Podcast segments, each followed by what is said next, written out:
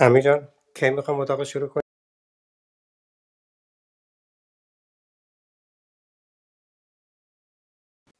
خب مثل اینکه دوستان سلام. عرض می‌کنم خدمتون. منتظر بچه های دیگه هم هستیم مجموعه خشایار. یه یک دقیقه با ما مهلت بدین که بعد هم بتونیم اتاق شروع کنیم. مرسی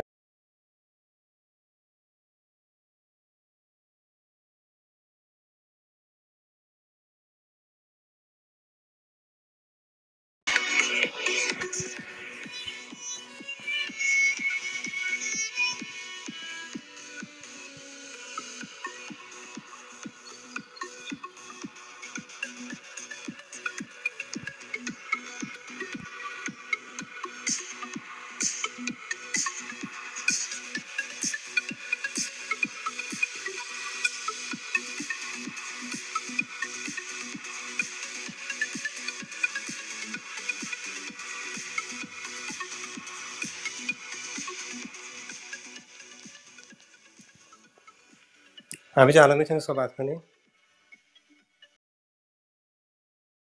بله سلام.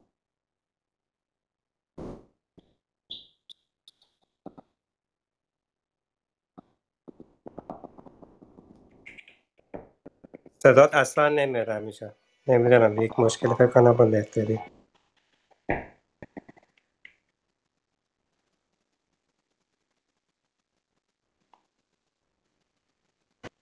صدای ما رو داری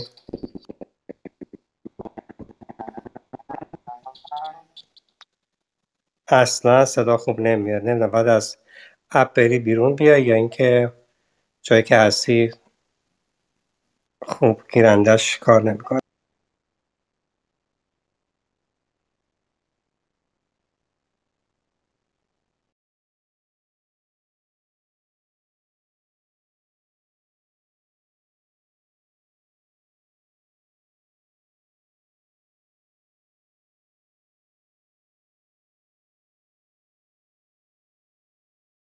دوستان از این بس که ما مشکل تکنیکال داریم. هر تا چند وقت در خیلی سریع بهتون می‌رسیم.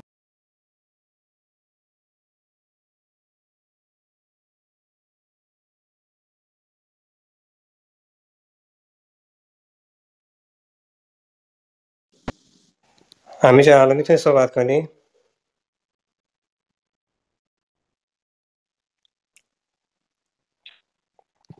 صدا میاد؟ الان بهتر شد. یکم ادامه بده.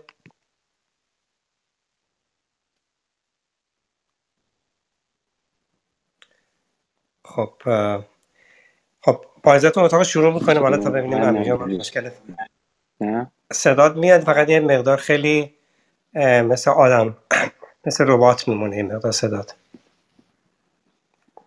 نمی‌دونم مشکل اه، رامی جان اگه شما محبت کنید مدیریت بکنید. الان صدات واسه خوب اینکه شد. الان خوب شد. مسافرت هستم. اینترنت هم ضعیفه. آه اوکی. خب دوستان پس من شروع می‌کنم اتاقو اه، بهتون خیر مقدم میگم. خوشحالم که دوباره در خدمتتون هستیم در جمعه صبح به وقت ایران و پنجشنبه شب به وقت غرب آمریکا و نیمه شب به وقت کانادا. خیر مقدم میگم خدمت نگار جان عزیز خانم نگار یعقوبی. من یک اتاق هفته پیش باشون روز شنبه داشتم راجع به استارتاپشون و صحبت که کردیم. بعد یک مقدار صحبت شد و در اتاق تلگرام ام، استارتاپ منتورز و تصمیم گرفتیم که امروز یک صحبتی رو داشته باشیم با نگار جان و از اه، جان دعوت می‌کنم اگه دوست داشته باشن بیان روی استیج و ما یه صحبتی بکنیم و یک گفتگویی داشته باشیم بعد برسیم به قسمت و انشاءالله بچه هم هر چه زودتر بتونن بیان. سلام خانم اسکر سلام خدمتون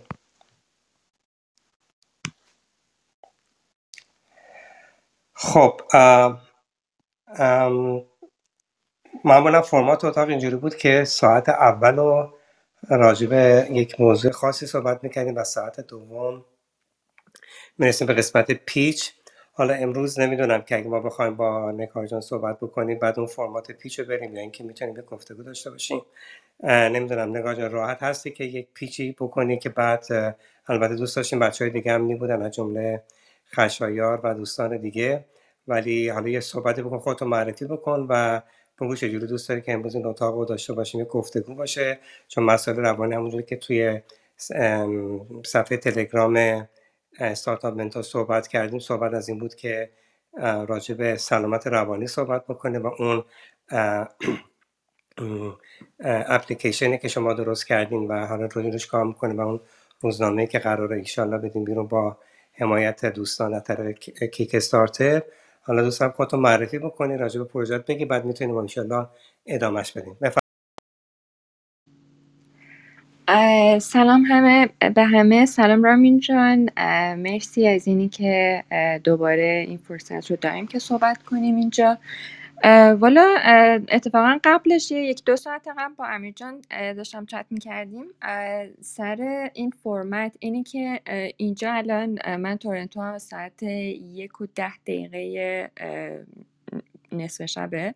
برای همین اگر که بتونیم اینجوری پیش ببریم که اول روی این استارتاپ صحبت بکنیم و یه گپی بزنیم سر کاری که من دارم انجام میدم و بعدش حالا صحبت سر اتفاقا و بحثای تکنولوژیک بکنیم. بر من یه خورده بهتره اگر که برای شما و بقیه دوستان هم این قابل قبول هستش. نه حتما اگه چون من نمی‌دونستم چون من نبودم چند ساعتی که هماهنگ کردی خیلی هم خوب. حالا قبل از اینکه به شما برسیم نگاه جان خانم از کردن خودتون رو معرفی کنید برای بچه‌ای که شما نمی‌شناسن. شما می‌دونم در روانشناس هستید و مخصوصا بر زمینه استارتاپ و ما از وجود شما در اتاق خیلی استفاده کردیم. بهتون خوش آمد میگم یک معرفی کوچک از خودتون بکنید بعد ادامه میدیم با نگاه جان. بفرمایید. سلام علیکم می‌کنم خدمت همه شما و دوستان عزیزی که در روم هستن. من هما اسکریانم. رشتم روانشناسی بالینیه دوازده سال سابقه کار دارم و پنج ساله که منتور روانشناس هستم در زمینه استارتاپ و کارآفرینی. خیلی ممنون. خوش اومدین دوباره. خب نگاه جان من شانس داشتم که اتاقی که خودم در Innovation Factory دارم موجودت خیلی خوب بود خیلی feedback های خوبی هم من از پشت صحنه گرفتم و حالا چون که خودت یه صفحه تلگرام اون Kickstarter رو که وقتی share کردی بچه ها یک سری واکنش های خیلی خوبی نشون دادن و به این به این فکر افتادیم که شما رو در اتاق داشته باشین. من می‌دونم شما که الان که در تورنتو هستی ولی سال‌ها در ایران اون اولین استارتاپ خود رو داشتین الان دومیه. دوست خیلی راجع به اون کارهایی که کردی از اول اگه یک خلاصه ای بدی بعدش هم که برسیم به همین کمپین Kickstarter ت و حالا دوستان هم اگه سوال داشتن در stage لطفا دستشون بیارن بالا. خوشحال میشیم که بشنوه ولی الان میکروفون رو بدم به شما. بفرمایید. چشم حتما خب من نگار یعقوبی هستم. داستان از اینجا شروع میشه. بخوایم از در مورد استارتاپ ها صحبت بکنیم. حدود ده سال پیش من اولین استارتاپم رو توی ایران شروع کردم. به اسم رنگی رنگی. که اون موقع به این فکر می‌کردم که یه چیزی بسازم که برای منتال هلس دخترهای جوان خوب باشه. یعنی بیشتر روی این باشه که یه سرویسی باشه دیجیتال باشه روی محتوا خیلی مهم بود که کار بکنیم و هدف این باشه که در واقع گروس مایندست رو بیشتر بتونیم توی زندگی داشته باشیم. و گروه مخاطبمون دخترهای جوان و نوجوان بودن. یعنی قشری بودن که تازه داشتن وارد جامعه می شدن و خب اون موقع من خودم 24 سالم بود و فکر می کردم که این این, این سنیه که خیلی لازمه که ها بخوان روش کار بکنن و هیچ هیچ فضایی نبود واسه دخترها توی وب فارسی. بنابراین یه مجله آنلاین اولش رو اندازی کردم و بعد از اون کوچولو کوچولو بزرگ شد کار و بعدش فروشگاه آنلاین محصولات پرینت تولید کردیم اپلیکیشن تقویم داشتیم تقویم رنگی رنگی که هر روز توش یک ایونت شاد داشت که به زندگی معنی می‌داد معنی بیشتر می‌داد و کلی اتفاقای کوچیک و بزرگ افتاد و در نهایت رنگی رنگی به یه استارتاپی تبدیل شد که حدود چهل نفر آدم توش کار می‌کردن بیشتر از 700 هزار نفر محصولاتش رو خریدن یا اپاش به مدت طولانی استفاده کردن و حالا ما بهش میگیم که ارتباط معنی دار داشتن با این استارتاپ. و داستان همه چیز خیلی خوب پیش می‌رفت اما داستان زمانی بر من یه ذره متفاوت شد تقریبا. بعد از بعد از حدود مثلا 4 5 سال 2016 بود که برای من خیلی مهمتر بود که حالا فکر کنیم که چطوری ما این کار کردیم. چطوری شد که این همه تونستیم با یه سری محتوا و یه سری experience های دیجیتال تاثیر بذاریم توی mental health آدم ها و این شد که توی یعنی اومدم کانادا و استارتاپ دوم که Colorful Zone هست رو راه اندازی کردم. با یه تیم خیلی خیلی کوچکتر. و سه سال اول تقریبا تمام وقتمون روی research بود. روی این کار می‌کردیم که چطوری میشه با experience های دیجیتال با یه سری اتفاقی که همش تقریبا آنلاین هستش ما بتونیم روی منتال هلس آدم ها تاثیر بذاریم بتونیم تاثیر مثبت بیاریم روی زندگیشون. و خب کلی پروژه های مختلف تو این مدت انجام داده بودیم. حالا روی اینی که مثلا این کار توی اسکیل کوچکتر توی شرکت توی مدرسه توی فضای عمومی توی مثلا فضای آنلاین انجام بدیم. و در نهایت یکی از پروژه ها هی جذابتر شد برامون و هی نتیجه هاش بهتر شد و در نهایت ما یه research خوبی روی اون انجام دادیم. و research ی بود روی اینی که چجوری می‌تونیم با تکنولوژی با حالا یک engine هوشمند بتونیم رفتار آدم ها رو عوض بکنیم. یعنی در واقع یک رفتاری رو توی دنیای واقعی تبدیل کنیم به اینی که اون چه رفتاری باید توی دنیای ذهنی ما عوض بشه و بعدش برای اون مکانیزماش رو در بیاریم.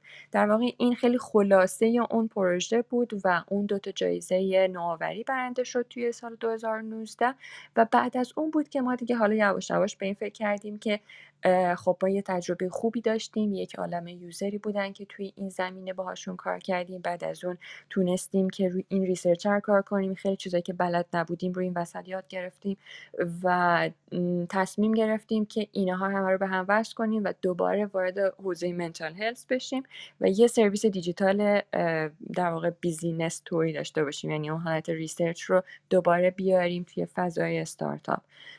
و یه پروژه تعریف کردیم که اتفاقا همزمان شد با کووید. برای همین اصلا اسمش رو گذاشتیم Happiness 19 و ایده این بود و هنوزم هست. یعنی واقعا از همون فکر کنم ژانویه 2020 پروژه رو شروع کردیم و به این فکر کردیم که چجوری ما می‌تونیم یک ابزار پیشگیری درست بکنیم. برای اینی که سیستم ایمنی روانی ما قوی بشه در مقابل استرس های مزمن و سیستم اول اینطوری بود که خب یعنی در واقع محصول اپ یا هر چیز خاصی نبود. این می‌تونست هر چیزی باشه. ما framework ی قرار بود درست بکنیم که بر اساس یک سری اتفاقای دیجیتال بتونه یک سری skill رو به آدم ها یاد بده توی بلند مدت که این skill سیستم روانی آدم ها رو در مقابل استرس قوی بکنه. پروژه رو دوباره یه هفت هشت ماه کار کردیم که بتونیم ساختارش رو در بیاریم و بعد از اون یواش یواش شروع کردیم. در موردش صحبت کردن شده بود دیگه مثلا تابستون این تابستون که گذشته قبلی. و این وسط یه سری اتفاقای خوبی افتاد که من یک سال رفتم فرانسه. توی F پاریس اونجا با کلی research institute ی مختلف کار کردیم سر این. و الان دو سه ماهه که دوباره برگشتم تورنتو دوباره با یه عالم چیزی که حالا این این ور ساختیم و پروژه تجاری تر شده و اپمون در واقع حالا تصمیم گرفته بودیم بعد از چند ماه که این رو و اپلیکیشن کنیم. اپ در نهایت بعد از تمام این بالا پایینی هایی که از سال 2016 داریم کار می‌کنیم روی این موضوع قراره که آخر فوریه لانچ بشه. اما این وسط وقتی که اومدیم تو اومدم تورنتو و خب تیمم اومدیم یعنی همه با هم اومدیم اینجا به این فکر کردیم که خب بزرگترین مشکلی که آدم وقتی که می‌خواد چون ما تا حالا اپ ساخته بودیم تو فضاها بودیم می‌دونستیم که وقتی یه چیز به این جدیدی می‌خوایم بدیم خیلی سخته در موردش حرف زدن. ما باید به این می‌گفتیم که اصلا می‌خوایم یه دیجیتال ویتامین برای منتال هلس بدیم و سیستم آموزشیمون اون چون کور همه چیز آموزش بود. اون جدید بود و اپمون کلا از یک مکانیزم جدید استفاده می‌کرد. همه چیز خیلی خیلی جدید بود. حتی concept ی که استفاده شده اون storytelling توی اپ خیلی چیز نویی هستش. برای همین به این فکر کردیم که ما بیایم یه یه solution ی این وسط بسازیم. ببخشید صدای من میاد؟ بله صدا شما میاد. سلام سلام. عرض می‌کنم خدمت همه دوستان. ببخشید نگار جان من شما رو قطع می‌کنم. خواهش می‌کنم. باز می‌خوام متاسفانه من یه جایی هستم که اصلا کیفیت اینترنت ندارم. برای همین نتونستم خوب بحث بشم و رامین جان زحمت می‌کشن اتاق مدیریت می‌کنن. من ازتون یه خواهش دارم. اولا خوش آمد میگم به همه دوستان که با ما همراه شدن این هفته. هم ببخشید که من نتونستم اول روم خوش آمد گویی کنم. البته رامین آمد گویی کردن خیلی ممنون و بالاخره این روم متعلق به همه هست.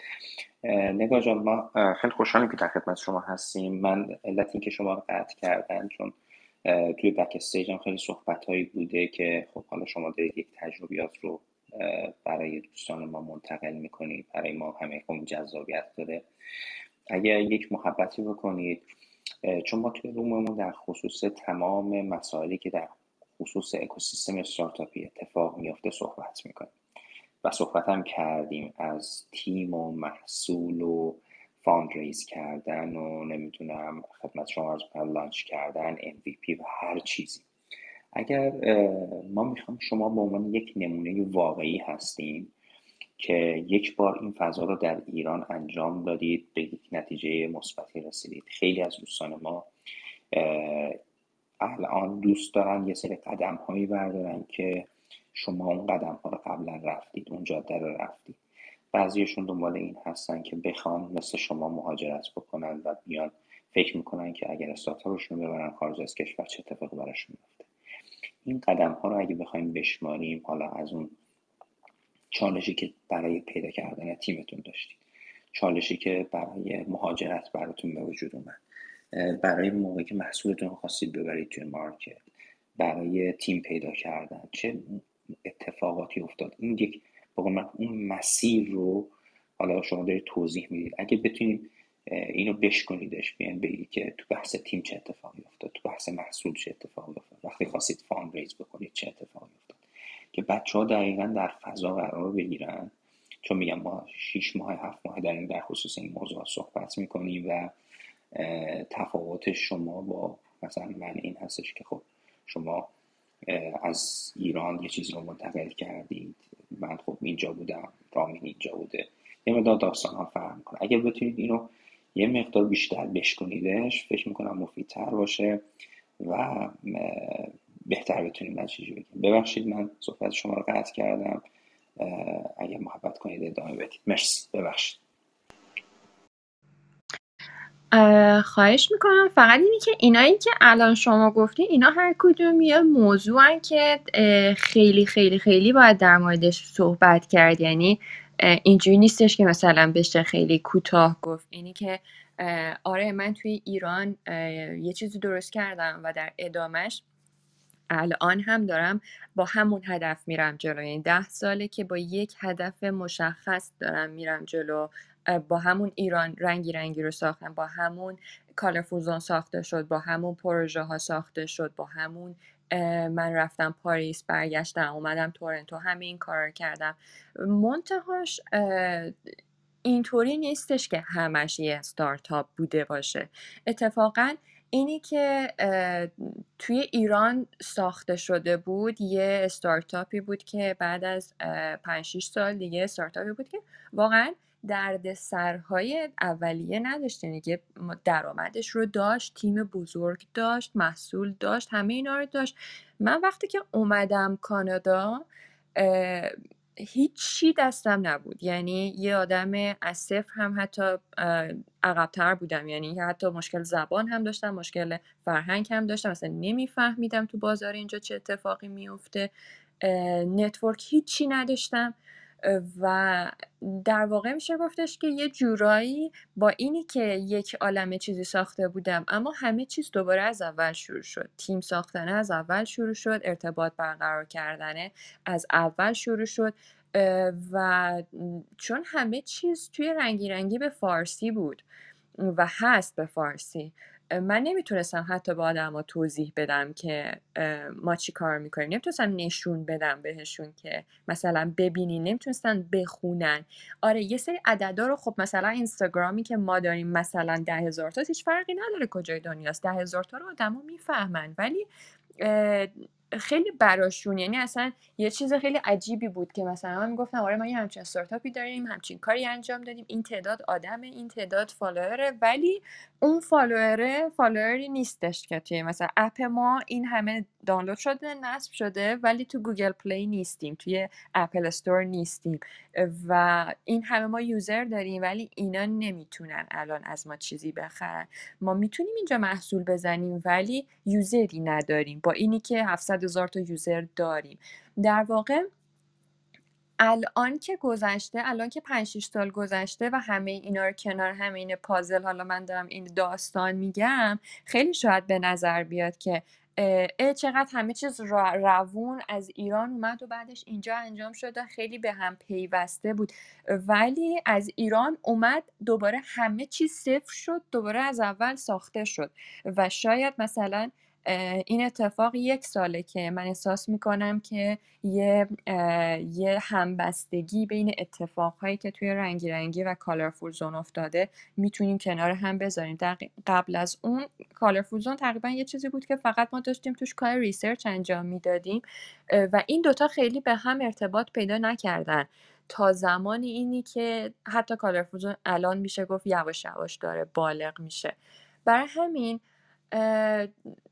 اگر بخوایم یه ذره مثلا خیلی خیلی مشخص بیایم رو این صحبت بکنیم که کسایی که استارتاپ دارن و می‌خوان بیان خارج از ایران چه مشکلایی می‌تونن داشته باشن؟ این خودش خیلی بحث طولانیه. خیلی بحث زیادیه که چی کار باید بکنن؟ چه مشکلایی پیش میاد؟ یا اصلا این ورد کدوم استارتاپ هایی بودن که از ایران اومدن و بعدش اینجا موفق شدن؟ خیلی مارکت متفاوت تره در واقع من موقعی که توی فرانسه بودم احساس کردم که شاید گزینه بهتر بود که به جای اینی که از ایران من یه دفعه برم کانادا برای اینکه استارتاپ رو راه بندازم و حالا این کار رو به صورت بزرگتر انجام بدم شاید بهتر می بود که می‌رفتم اروپا.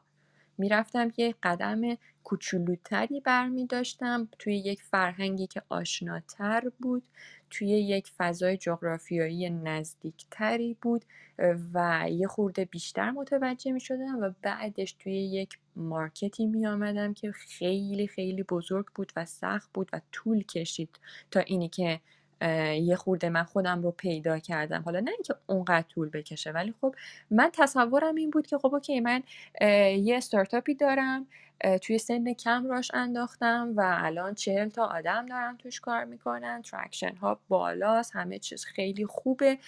انتظار نداشتم وقتی که میام مثل یه دانشجویی باشم که تازه از دانشگاه فارغ التحصیل شده و هیچی دستش نیست. تازه دانشجوی چهار تا آدم می‌شناسه من همون چهار تا آدم رو هم نمیشناختم. بنابراین خیلی متفاوت بود. ولی فرانسه نه فرانسه خیلی نزدیکتر بود به فضای ایران. برای همین اونجا من خیلی راحتتر می‌دیدم استارتاپ هایی که ایران هم یه کارایی انجام داده بودن. باید اومده بودن اونجا خیلی راحت تونسته بودن integrate بشن با market. ولی توی کانادا من خیلی به ندرت دیدم کسی استارتاپش از ایران آورده باشه. الان که هرچی دارم فکر می‌کنم که اصلا یادم نمیاد کسی بوده باشه که من بشناسم که استارتاپی توی ایران داشته باشه و اونو تونسته باشه بیاره همون به همون شکل توی بازار کانادا یا آمریکا فعال نگهش داره. نهایتا من فکر کنم دیگه من خودم نزدیکترین case بودم که حالا فقط concept رو نگه داشتم و دوباره اومدم یک چیز از اول با همون هدف ساختم. به خاطر همین من فکر می‌کنم این خیلی داستان طولانی هستش. ولی من خب یه case مناسبی هم برای اینه که بگم که خب من هم تیم اینجا ساختم هم توی تیم توی ایران ساختم. با یک concept یه استارتاپ توی ایران ساختم یه استارتاپ اینجا ساختم.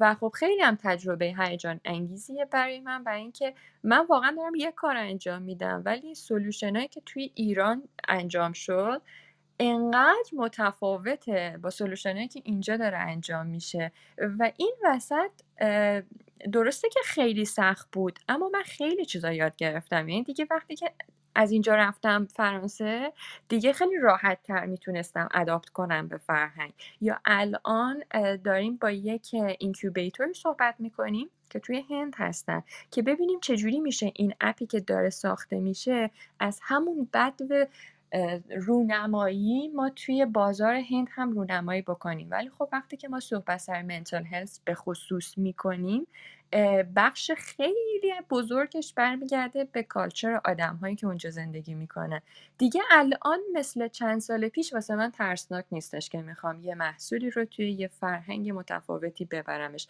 یه خورده این رو یاد گرفتم و مثلا این من فکر کنم بزرگترین دستاورد 5 سال گذشتم بوده.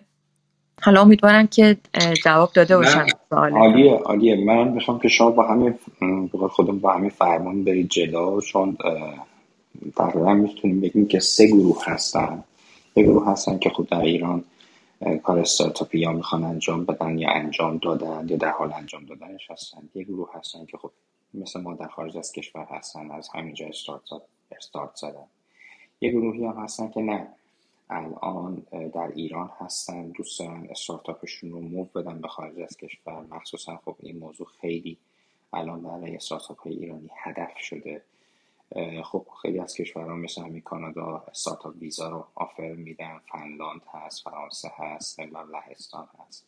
خیلی ها فکر می‌کنن خیلی راحت می‌تونن این استارتاپ رو با همون قدرت یا نهایت یه ذره کمتر موبش بدن به یک کشور دیگه. این چالش هایی که وجود داره خب شما این چالش ها رو کاملا لمس کردید و دارید دربارش صحبت می‌کنید با یه محصول خاص و این خیلی می‌تونه به قول معروف دید بچه ها رو باز بکنه دید همه رو باز بکنه که منی که یه تیمی داشتم یه گروهی اصلا یه business ی داشتم با یه تعداد آدم و با یه transaction خوب موفق. حالا دوباره اومدم و این صحبتی که شما می‌کنید دوباره همه چی از صفر شروع شد و بازی تازه دوباره از اول شروع شد. این, این اینا خیلی می‌تونه جذاب باشه. برای بچههایی که بخوان تصمیم بگیرن یا یه چیزهایی رو تو ذهنشون پروروندن که خیلی با واقعیت جور در نمیاد. اگر همینطوری برید جلو فکر می‌کنم خیلی بتونه کمک بکنه به ما. چون الان دوستانی هم هستن که پیغام میدن من از همه دوستان خواهش می‌کنم بذارید نگار یک توضیحات کلی بده صحبتاش تموم بعد ما از شما دعوت می‌کنیم بیایید بالا و صحبت بکنیم. الان تا راند بعدی نمی‌تونیم کسی رو متاسفانه بیاریم بالا. بذارید تا اون موقع بعد یکی یکی دعوت می‌کنیم که تشریف بیارید بالا صحبت بکنیم دوستانی هم که می‌خوام بیان صحبت بکنن. حتما باید عکس خودشون باشه و یک بایوی از خودشون وجود داشته باشه که ما اون کسی که دعوت میشه به بالا رو بشناسیم و بتونیم مخاطب قرار بدیم. این جزء پالیسی های گروه اتاق استارتاپ منتورز هستش که دوستان تعریف کردن. ببخشید من قطع کردم. رامین جان اگر شما هم صحبتی دارید بفرمایید و یعنی ما دوباره برگردیم به نگاه. نه خیلی ممنون من میگم نکته خوبی گفتی نگاه جانم. نکته خوب که حالا چون نگاه جان داشتن یه داستان خلاصه می‌دادن. حالا من اگه بخوام خلاصه شو که ادامه بدم به اینجایی که رسیدن فقط چون می‌خوام که از حضور خانم اسکریان استفاده بکنیم و اون مسئله که کل استارتاپ هر ایده که هر روز شروع میشه با یه مشکل شروع میشه. و خب من دلم می‌خواد برای بچه‌ای که تو اتاق هستن چون ما وقتی راجع به مسائل سلامت روان صحبت می‌کنیم و منتال صحبت می‌کنیم خب میگیم استرس. خب اینا یه خیلی کلیه. اگه اون چجوری شد که اصلا به این, این اینو به عنوان یک مشکل دیدی و چجوری شد که گفتی خیلی خب من الان می‌خوام اینو حلش بکنم حالا با اون دانشهایی که دارم با اون کمک های اونم می‌تونی بعدا بهش اضافه کنی ولی من الان فعلا دیگه سوالی ندارم. اتفاقا الان این صحبت شما رامین جان و امیر جان به نظر من خیلی ربط داره به هم. اینی که مشکل رو کجا دیدم و اینی که اومدن به اینجا و از ایران اومدن بزرگترین چالشاش چی بود؟ این بود که در واقع من توی ایران دغدغم این بود که دغدغه شخصیم این بود که می‌خوام یه کاری بکنم که معنی دار باشه. من خیلی تک دوست دارم خیلی ساینس دوست دارم خیلی دوست دارم که تو این زمینه ها هی یاد بگیرم و هی چیزای جدید رو امتحان بکنم. اما اینا همیشه برای من خیلی ابزاره و دوست داشتم که یه کاری انجام بدم که در نهایت جامعه جامعه سالمتری بشه و خیلی خیلی زیاد به آموزش اعتقاد دارم. یه پروژه توی ایران انجام دادیم توی رنگی رنگی با... که با, با انجمن جهانی دیابت بود. فکر می‌کنم سال 2013 2014 بود. که ما قرار بود کار فرهنگ سازیش رو انجام بدیم و این خیلی برای من پروژه مهمی بود و خیلی بعد از اون من فکر می‌کنم تاثیر گذاشت توی, توی تصمیم گیری های من در مورد اینی که مشکل رو یه جور دیگه ای بهش نگاه بکنم. اون موقع به من گفتن که ببین ما باید به آدم ها سه تا چیز رو یاد بدیم مثلا در مورد دیابت. خیلی چیزای ساده. اینی که صبحونه شکر نخورن اینی که در هفته دو بار مثلا در حد 20 دقیقه ورزش بکنن و یکی اینکه مثلا آب بخورن. این سه, این سه تا چیز رو مثلا. و خیلی تاکید داشتن روی این و توی صحبت گفتن که ریسرچ که انجام شده در سطح جهانی اینه که ما متوجه شدیم اگه آدما همین سه تا نکته رو همین سه تا جمله رو بلد باشن 50 درصد میزان دیابت تو دنیا کم میشه. و این برای من خیلی موضوع مهمی بود که یعنی دیابتی که این همه زیاده و این همه دغدغه است و این همه دردسره اگر آدم ها همین چیزای ساده رو بدونن 50 درصد کمتر دیابت می‌گیرن. و این خیلی حرفه. بعدش هی بیشتر توی این زمینه کنجکاو بودم که یاد بگیرم. و بعدا فهمیدم تو منتال هلس که اوضاع خیلی از این خرابتر. یعنی خیلی خیلی خیلی زیاد از مشکل و استرابا و درد و غمای احساسی و روانی ما به خاطر اینه این چیزای خیلی ساده ای رو نمی‌دونیم. و مثلا یکی یه, یه ریسرچی انجام شده بود اینه که یکی از علتهایی که خیلی خشونت زیاده به خاطر اینکه یه جمعیت بسیار بسیار بزرگی از آدم ها هنوز یعنی هیچ وقت یاد نگرفتن و هیچ سیستم آموزشی نبوده که بهشون بگه که خشم به عنوان یه احساس و خشونت به عنوان یک ابراز اینا با هم فرق داره. یعنی این خیلی سالمه که ما خش احساس خشم رو انجام داشته باشیم ولی خشم با خشونت فرق داره. به خاطر همین به خاطر اینکه این دوتا رو با هم فرقش رو به همین سادگی نمی‌دونیم یک عالمه به خصوص توی بچه ها رفتار خشونت آمیز که نباید دیده میشه. و برای من هی در مرور زمان این پررنگ شد که من دوست دارم روی آموزش کار بکنم. من دوست دارم اون تأثیری که می‌ذارم. حالا هر جایی که هستم به خصوص روی تینیجرها و روی کسایی که تازه دارن آماده وارد شدن به جامعه میشن روی این باشه که یه سری چیزا رو یاد بگیرن. و این یاد گرفتنه تو ذهنشون میمونه در واقع پایداره و ساستینبله و اگر قراره به اینا یاد بدیم چه جوری شاد باشن یک جور ساستینبلی به آدم ها یاد بدیم. این دغدغه‌ای بود که من فکر می‌کردم یعنی به عنوان یه مشکل میدیدمش. خب من خیلی کار کرده بودم با قشرهای مختلف که هم همیشه هم مثلا درگیر همین مسائل معنی زندگی شاد بودن احساس خوب داشتن توی زندگی بود توی رنگی رنگی و می‌دیدم که این چقدر نیازه. این برابر این چیزی بود که من هی بیشتر و بیشتر به مرور زمان بهش رسیدم. اینجوری نبود که مثلا یه دفعه یک یه مشکل خیلی شسته رفته ای رو من دیده باشم و جذب همون شده باشم و بگم که همین همین من میرم باهاش جلو. این خیلی یواش یواش پیش اومد که آره مثلا من دوست داشتم اتفاق خوب بیفته دوست داشتم تاثیر خوب بذاریم دوست داشتم توی منتال هلس یه کاری انجام بدیم. بعدش این آموزش کار خوبیه و اینا همه با هم دیگه ترکیب شد. حالا من این رو این هدفم بود اینو می‌دونستم و می‌دونستم یه مشکلی هستش ولی توی ابعاد و توی مختصات فرهنگ و رفتار و جامعه ایران اینو دیده بودم و شناخته بودم. در واقع می‌دونستم مشکل همه جا هست ولی شناخت مشکل برای من توی مختصات ایران آشنا بود. و بعدش اومدم توی کانادا اولا اینکه انتظار داشتم که دارم میام یک کشور خیلی شاد. الان همه اینجا خوشحالن. اصلا چرا باید ناراحت باشن؟ چرا؟ به خاطر که من با مختصات و توضیحات و نیازهایی که توی ایران بود فکر اون اینجا نگاه می‌کردم. و خب گفتم که OK من دارم میرم یه جایی که حتی مشکلات کمتره. حتی درگیری ها کمتره و من خیلی راحتم خیلی مستقیم و to point تر من می‌رسم به هدف. اما وقتی که اومدم اینجا مهمترین چیزی که وجود داشت یعنی اصلا مهم نبود اونقدر که ما tech داریم ما infrastructure خوب داریم ما app داریم ما user داریم ما social media داریم ما content داریم اینا هیچ کدوم اونقدر مهم نبود. مهم این بود که من نمی‌تونستم اینجا مشکل رو درک کنم. نمی‌تونستم من شیش ماه طول کشید که فهمیدم که تعریف شاد بودن برای آدم های این ور دنیا چه فرقی با آدم هایی داره که من اونجا بزرگ شدم؟ و این, این اون قسمتی بود که من فهمیدم که خب من توی ایران استارتاپی که خواستم را بندازم دقدقی نداشتم که فرهنگ آدم ها رو بفهمم روحیات آدم ها رو بفهمم. بزرگ شده بودم توی اون فرهنگ.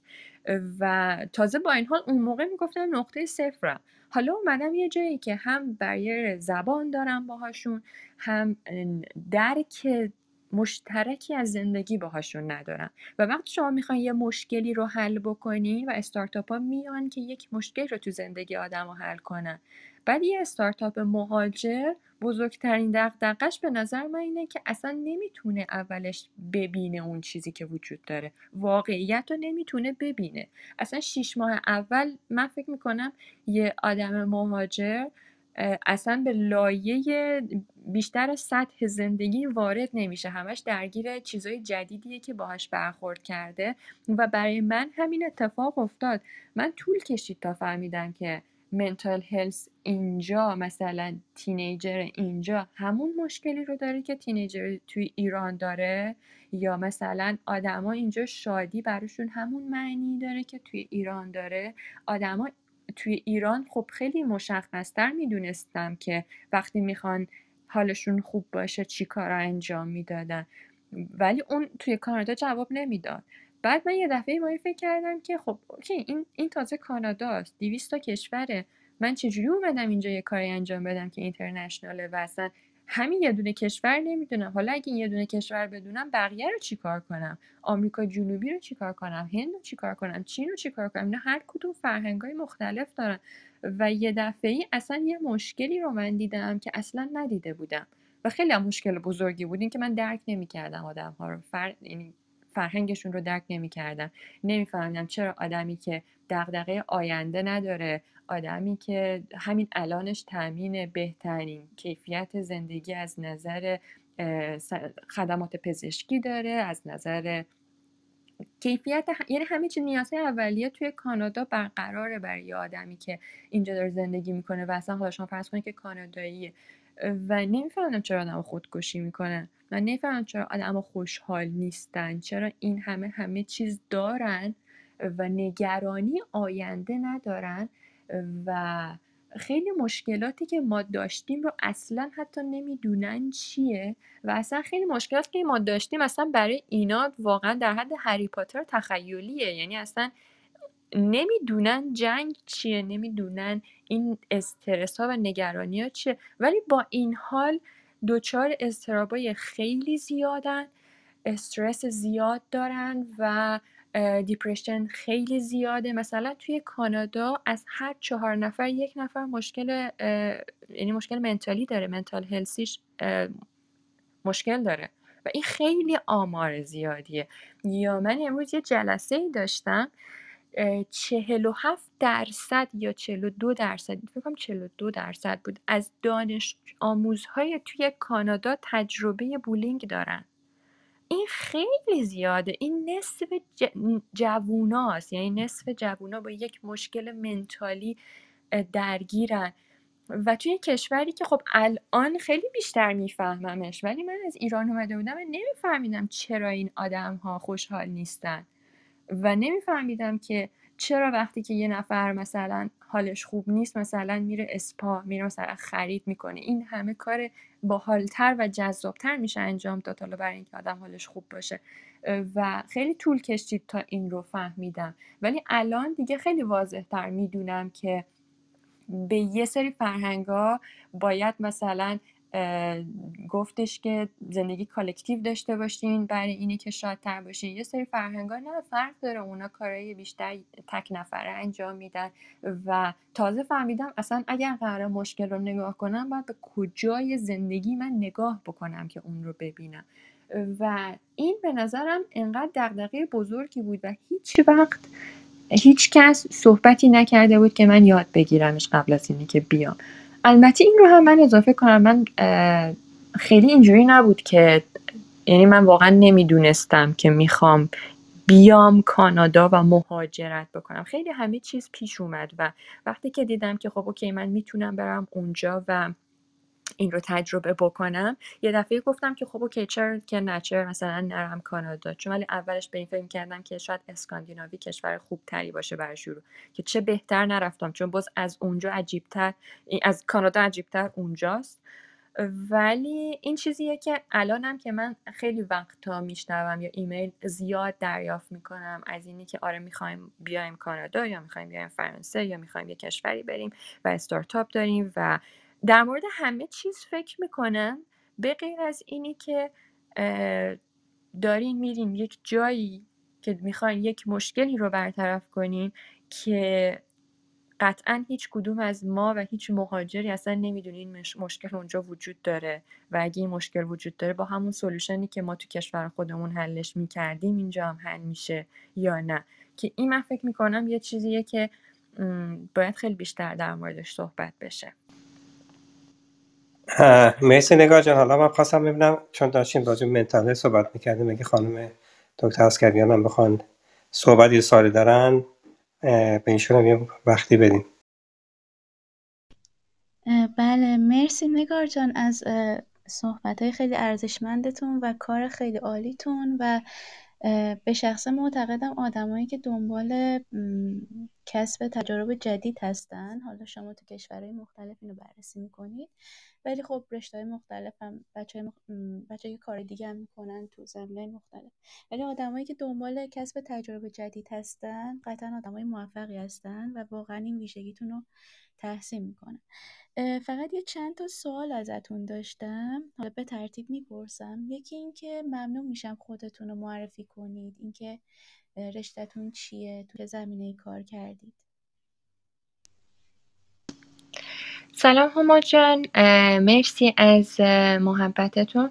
من من تحصیلاتم در زمینه یعنی مهندسی آیتی خوندم و فوق لیسانس ای کامرس تجارت الکترونیک خوندم و فقط منظورتون همین تحصیلاتم بود یا چیز دیگه هستش؟ بله بله بله آره، مرسی.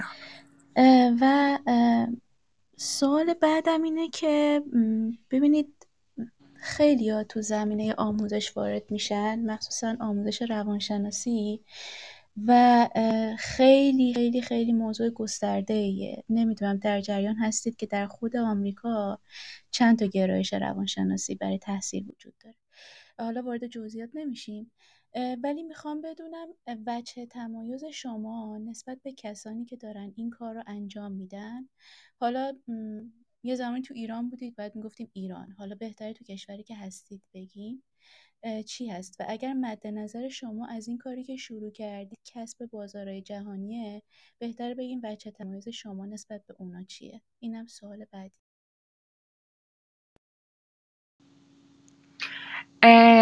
وجه تمایز بهتره نگار جان بگم اینطوری بهتره. ارزش افزوده شما چیه؟ شما چی دارید که دیگران ندارن و جذب شما بشن کاربر؟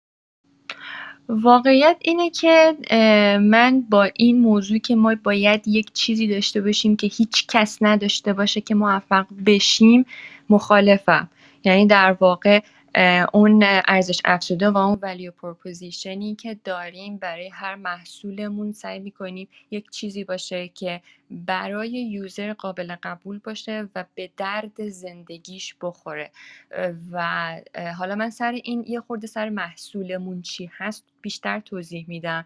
ولی معمولا این سوال سوالیه که من مثلا مدل اینی که استارتاپ ها همیشه یک جوابای آماده ای دارن نه جواب آماده ای دارم نه دوست دارم که جواب آماده ای براش داشته باشم. در واقع ما هیچ چیزی نداریم که هیچ کس نداشته باشه. ما یک دونه استارتاپی مثل بقیه استارتاپ هایی که توی این حوزه دارن تلاش می‌کنن و چیزی به دست بیارن. اصلا کلا در مورد فضای حالا وقتی در مورد یه چیز فضاهای بخصوص tech تر صحبت می‌کنیم که data ی زیاد و موثقی داریم و در واقع data accurate هستش اونجا. خب اونجا بیشتر مثلا میگیم آقا ما یه سیستمی داریم که الگوریتم ما یه همچین feature ی داره که فعلا هنوز بقیه استارتاپ ها ندارن. ولی میایم در مورد mental health صحبت می‌کنیم که انقدر علمش جدیده که اصلا تا همین ده سال پیش traumatic ها و post traumatic و استرس ها و general anxiety و اینجور چیزا اصلا بیماری محسوب نمی شده ده سال آینده یه سری چیزا بیماری محسوب میشه که الان اصلا نمی‌دونیم اینا بیماری هن. مثلا چه می‌دونم ممکنه خجالت کشیدن بیماری محسوب شده ده سال آینده. اینقدر هنوز نمی‌دونیم و همه چیز جدیده. بعد هنوز ما یه تعریف واضحی نداریم از احساسامون هنوز یه تعریف واضحی نداریم از خود افسردگی که دقیقا اینه. یه انجمنی میاد یک چیزی تعریف می‌کنه در هر چهار پنج سال یه بار میگه اینو میگیم افسردگی اینو میگیم اضطراب و یکی این موضوع یکی این که data یی که ما داریم اصلا هیچ دیتای accurate ی نیستش. بنابراین توی این فضا خیلی خیلی خیلی همه چیز تر همه دارن تست می‌کنن ببینن چی جواب میده. و هنوز خیلی فاصله داریم با اینی که وارد رقابت این بشیم که یک چیزی حالا ارائه بدیم که هیچکی نداشته باشه. منظورتون در واقع بچه های برنامه نویس هست دیگه نه از دید روانشناسی درسته؟ نه از, از همه نظر یعنی هم از نظر روانشناسی هم از نظر تک. تک اتفاقا یک چیز خیلی مشخص تریه که در موردش صحبت بکنیم. ولی در مورد روانشناسی هنوز خیلی جا برای یاد گرفتن داره سر اینه که اصلا ما باید چی کار بکنیم. یعنی در واقع می‌خوام بگم که ما توی داریم در مورد یک صنعتی صحبت می‌کنیم در مورد یک فضایی داریم صحبت می‌کنیم که نمی‌دونیم باید چی کار بکنیم دقیقا. یعنی می‌دونیم مشکلات ببخشید ببخشید. من اول سوال قبلی ببندیم بعد این وارد این موضوع بشیم که اصلا چنین چیزی مشخص است یا نه چون کاملا مشخصه از این جهت که ببینید بذار جواب این سوال بدم بعد برگردیم سر سوال قبل اینطوری شاید بهتر باشه. هر چهار سال یک بار بهترین روانشناسای هر کشور یا روانپزشکا حالا روانشناس که میگم حالا هیته های مختلف که مربوط به سلامت روان میشه دعوت میشه ازشون برای نوشتن کتاب DSM خب.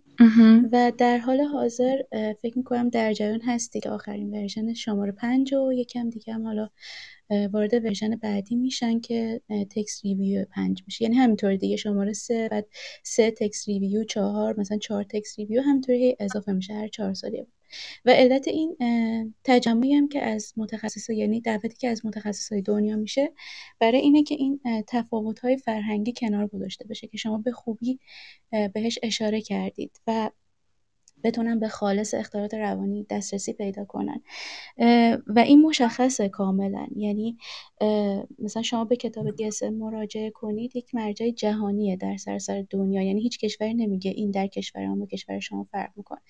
حالا اگر شما بخواید خیلی حرفه‌ای تر کار کنید می‌تونید بیاید حالا های فرهنگی هم در نظر بگیرید. مثلا کسی که در ایران بگه من چش خوردم همه میگن حرف عادی زده. ولی اگه در آمریکا بگه من چش خوردم مثلا یه جور دیگه بهش نگاه می‌کنن که تو مثلا دچار هزینه توهم شدی. ولی اینکه مثلا مرجع مشخصی هست یعنی منظورم که مشخص همه چیز حتی اینکه استرس چیه استراب چیه اصلا اینا تو چه هیته هایی هستن نشونه هاش چیه علائم بدنیش چیه کدوم یکی از علائم بدنیش واقعا اتفاق داره در بدن میفته توسط سیستم اعصاب ارادی و غیر ارادی همین مشخصه.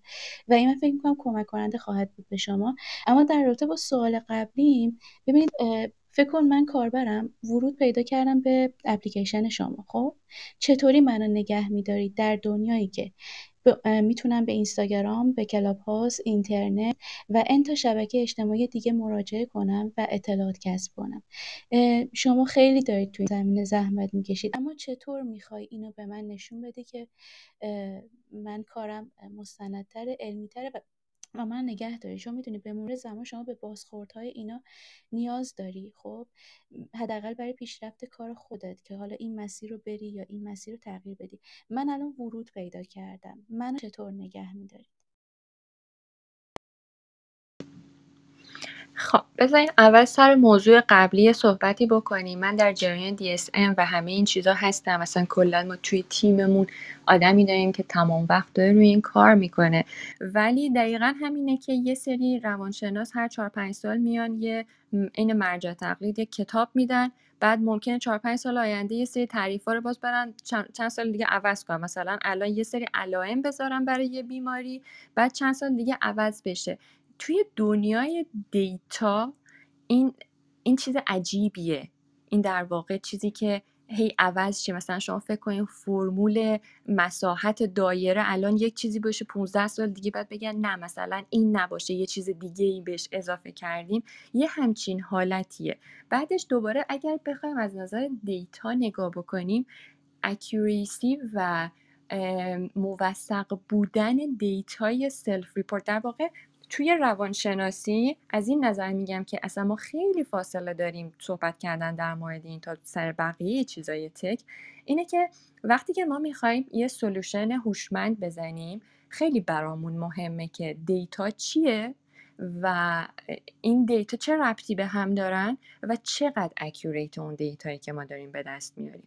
حالا توی فضای mental health مهمتر یعنی روش مرسومی که ما data جمع می‌کنیم از self-report ه ته خود research هایی که تو این سند انجام میشه در بهترین حالت 24 درصد accuracy داره.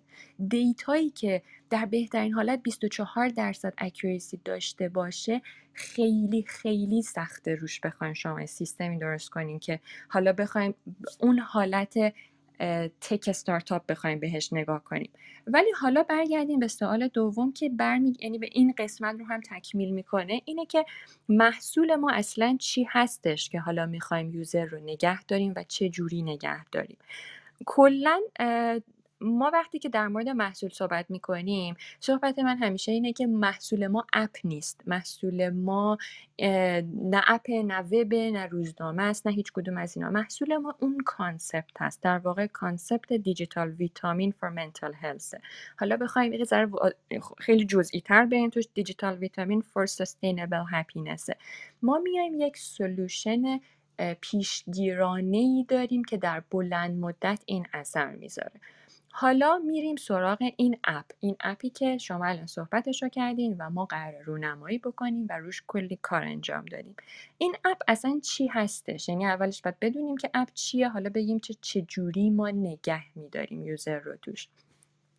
این app کلا value اصلیش اینه که fun ه و entertaining در واقع کاربردش بازی طوره کاربردش اینه که جایگزین کندی کراش و سودوکو میشه برای آدمایی که الان حوصلهشون سر رفته نمی‌خوان هیچ کار فکری بکنن و حالا یا تو پینترست بالا پایین میرن یا اینستاگرام بالا پایین می‌کنن و در نهایت تهش اعصابشون هم خورد میشه از اینه که هیچی هم به دست فقط وقتشون رو تلف کردن. ولی در آن واحد هم اونقدر انرژی ندارن یعنی یا فکرشون درگیره یا خستن یا یه جایی منتظرن و فقط می‌خوان حالا یه سودوکوی بازی کنن و یه همچین کاربردی داره براشون.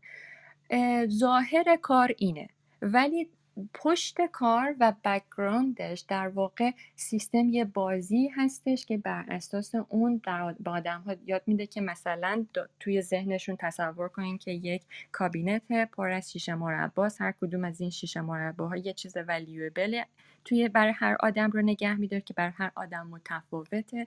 مثلا می‌تونه love relationship adventure growth همه این چیزایی باشه که ارزش محسوب میشه و بعد همه چیز بر اساس یک بازی اتفاق میفته و یه داستان. اینه که خب تصور می‌کنیم که اینا مواد اولیه آماده کردن و پختن یک اتفاق خوبن. ذهن ما هم رسپیا و اون دستور عملاشو بلده. ولی این وظیفه ماه که از این شیشه ها مراقبت کنیم که اینا خالی نباشن. حالا برای پر نگه داشتن ایناها کانتنتی طراحی میشه که این کانتنت ها انقدر میزان آموزشش بایت سایز و کوچیک میشه که از نظر یوزر آموزش محسوب نمیشه. ممکنه فقط یک مثلا یه پازلی باشه که یه کلمه رو باید پیدا بکنه. یه interaction ی در حد interaction story ای اینستاگرام باشه یا یه comic strip باشه یا یه دونه عکس باشه که یه quote نوشته شده. و همه چیز رو بر این اساس طراحی می‌کنیم و آدم ها توی یک یه experience ی که slide می‌کنن و اینا رو نگاه می‌کنن میگن که از چی خوششون اومده از این خوششون نیومده دوست دارن از این بیشتر یاد بگیرن. و به این ترتیب شیشه مرباهاشون رو پر نگه میدارن. و این سیستم هی هر مدت یه بار بهشون میگه که مثل یه ذره شبیه اون بازی پوه که بعد مراقب مراقبتشون همیشگی باشه از شیشه مرباهاشون. یادشون میندازه که خب اوکی این شیشه مربا الان 20 درصد شده.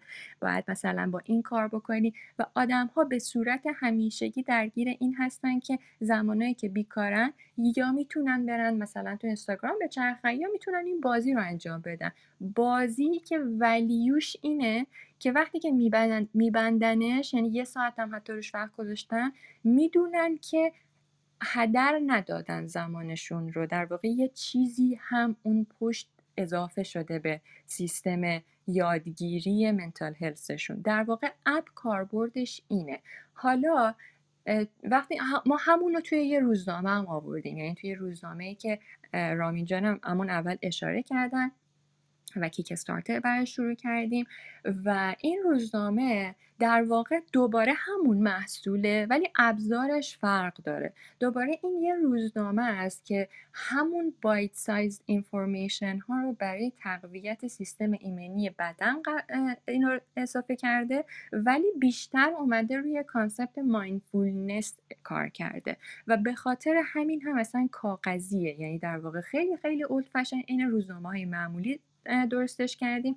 به خاطر اینی که آدم اصلا سرش تو موبایلش نباشه مثلا رو میز صبحونش باشه. اینو بذاره یه جایی که خودش دیدن اون روزنامه براش یادآور باشه. بنابراین اگه بخوایم بگیم محصول ما چیه محصول ما یه concept ه. بستگی داره که این concept رو در قالب چه ابزاری ما نشون بدیم که حالا صحبت کنیم که اون ابزاره چجوری user رو engage می‌کنه value proposition ی که میاره توش چیه چه solution ی رو به آدم ها میاره چطوری آدم ها استفاده می‌کنن و داستانش چیه. امیدوارم سوالتون رو جواب داد.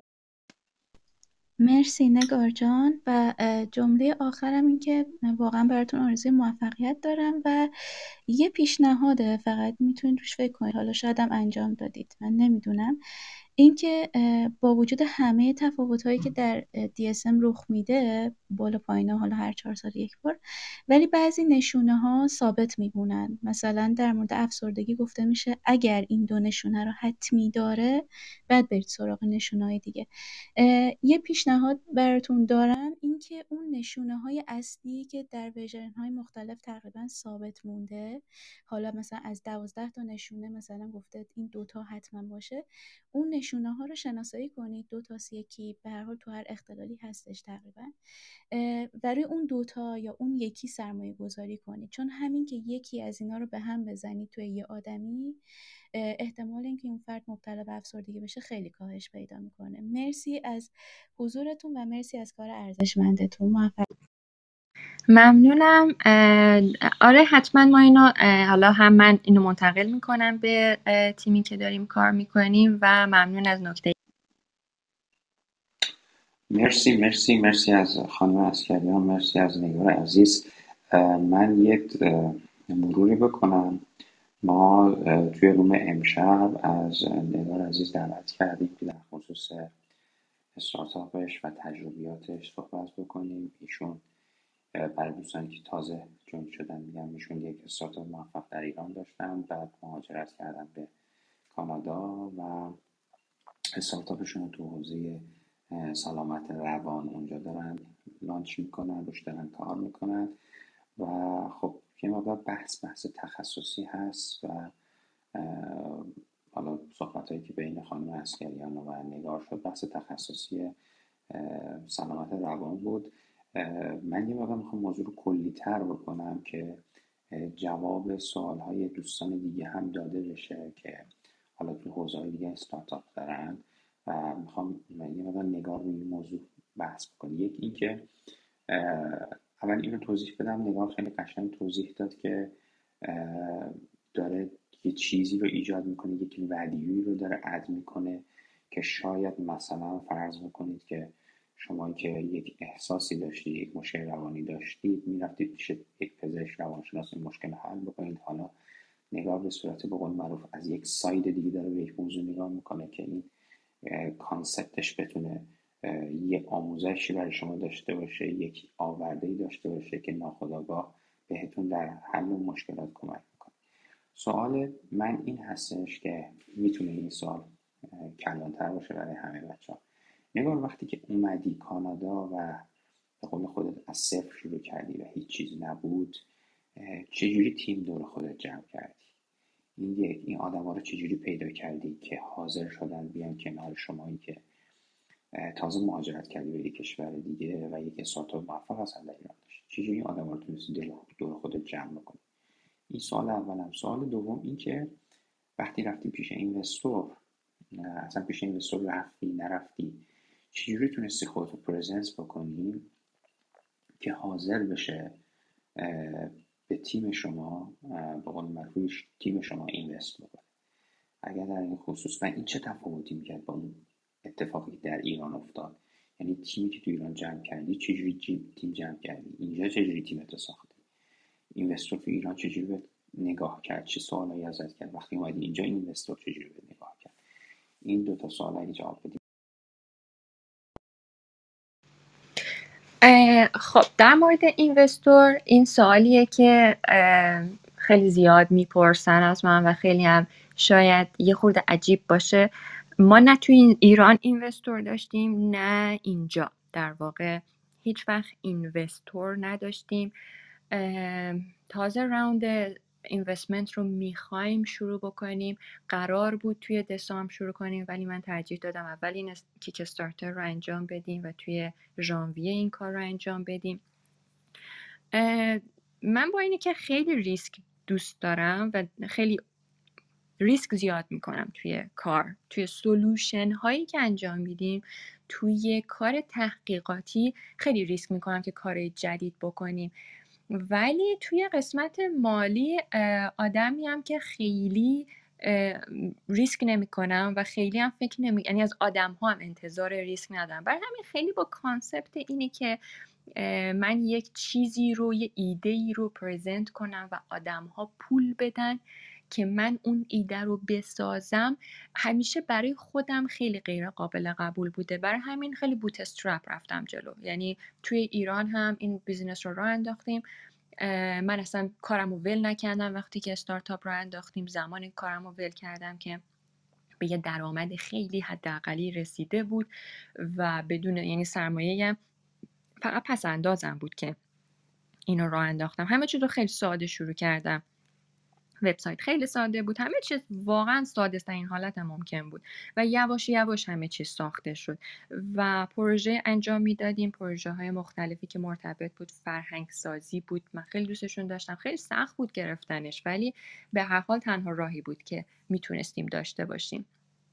و موقعی هم که اومدم کانادا خب مثلا بیا چند ماه اولش واقعا خیلی مشکلی نبود ولی بعد از اون فکر کردم که خب اوکی من چی بلدم؟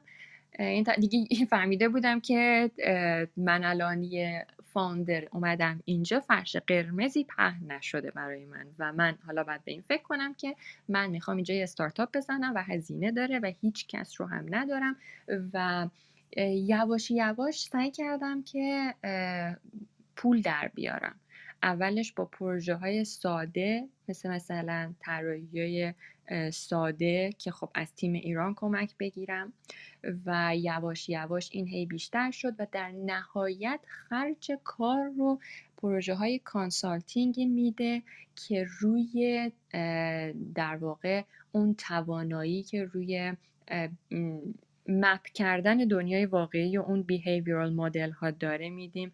ما چند تا جایزه برنده شدیم که اون جایزه ها خیلی کمک کرد بهمون و این وسط ها پروژه هایی رو انجام دادیم که هی پول در آورده بنابراین اینجا هم میشه گفتش که بوتسترپ بوده یا من دوباره خودم هی سعی می‌کردم که پول واردش بشه.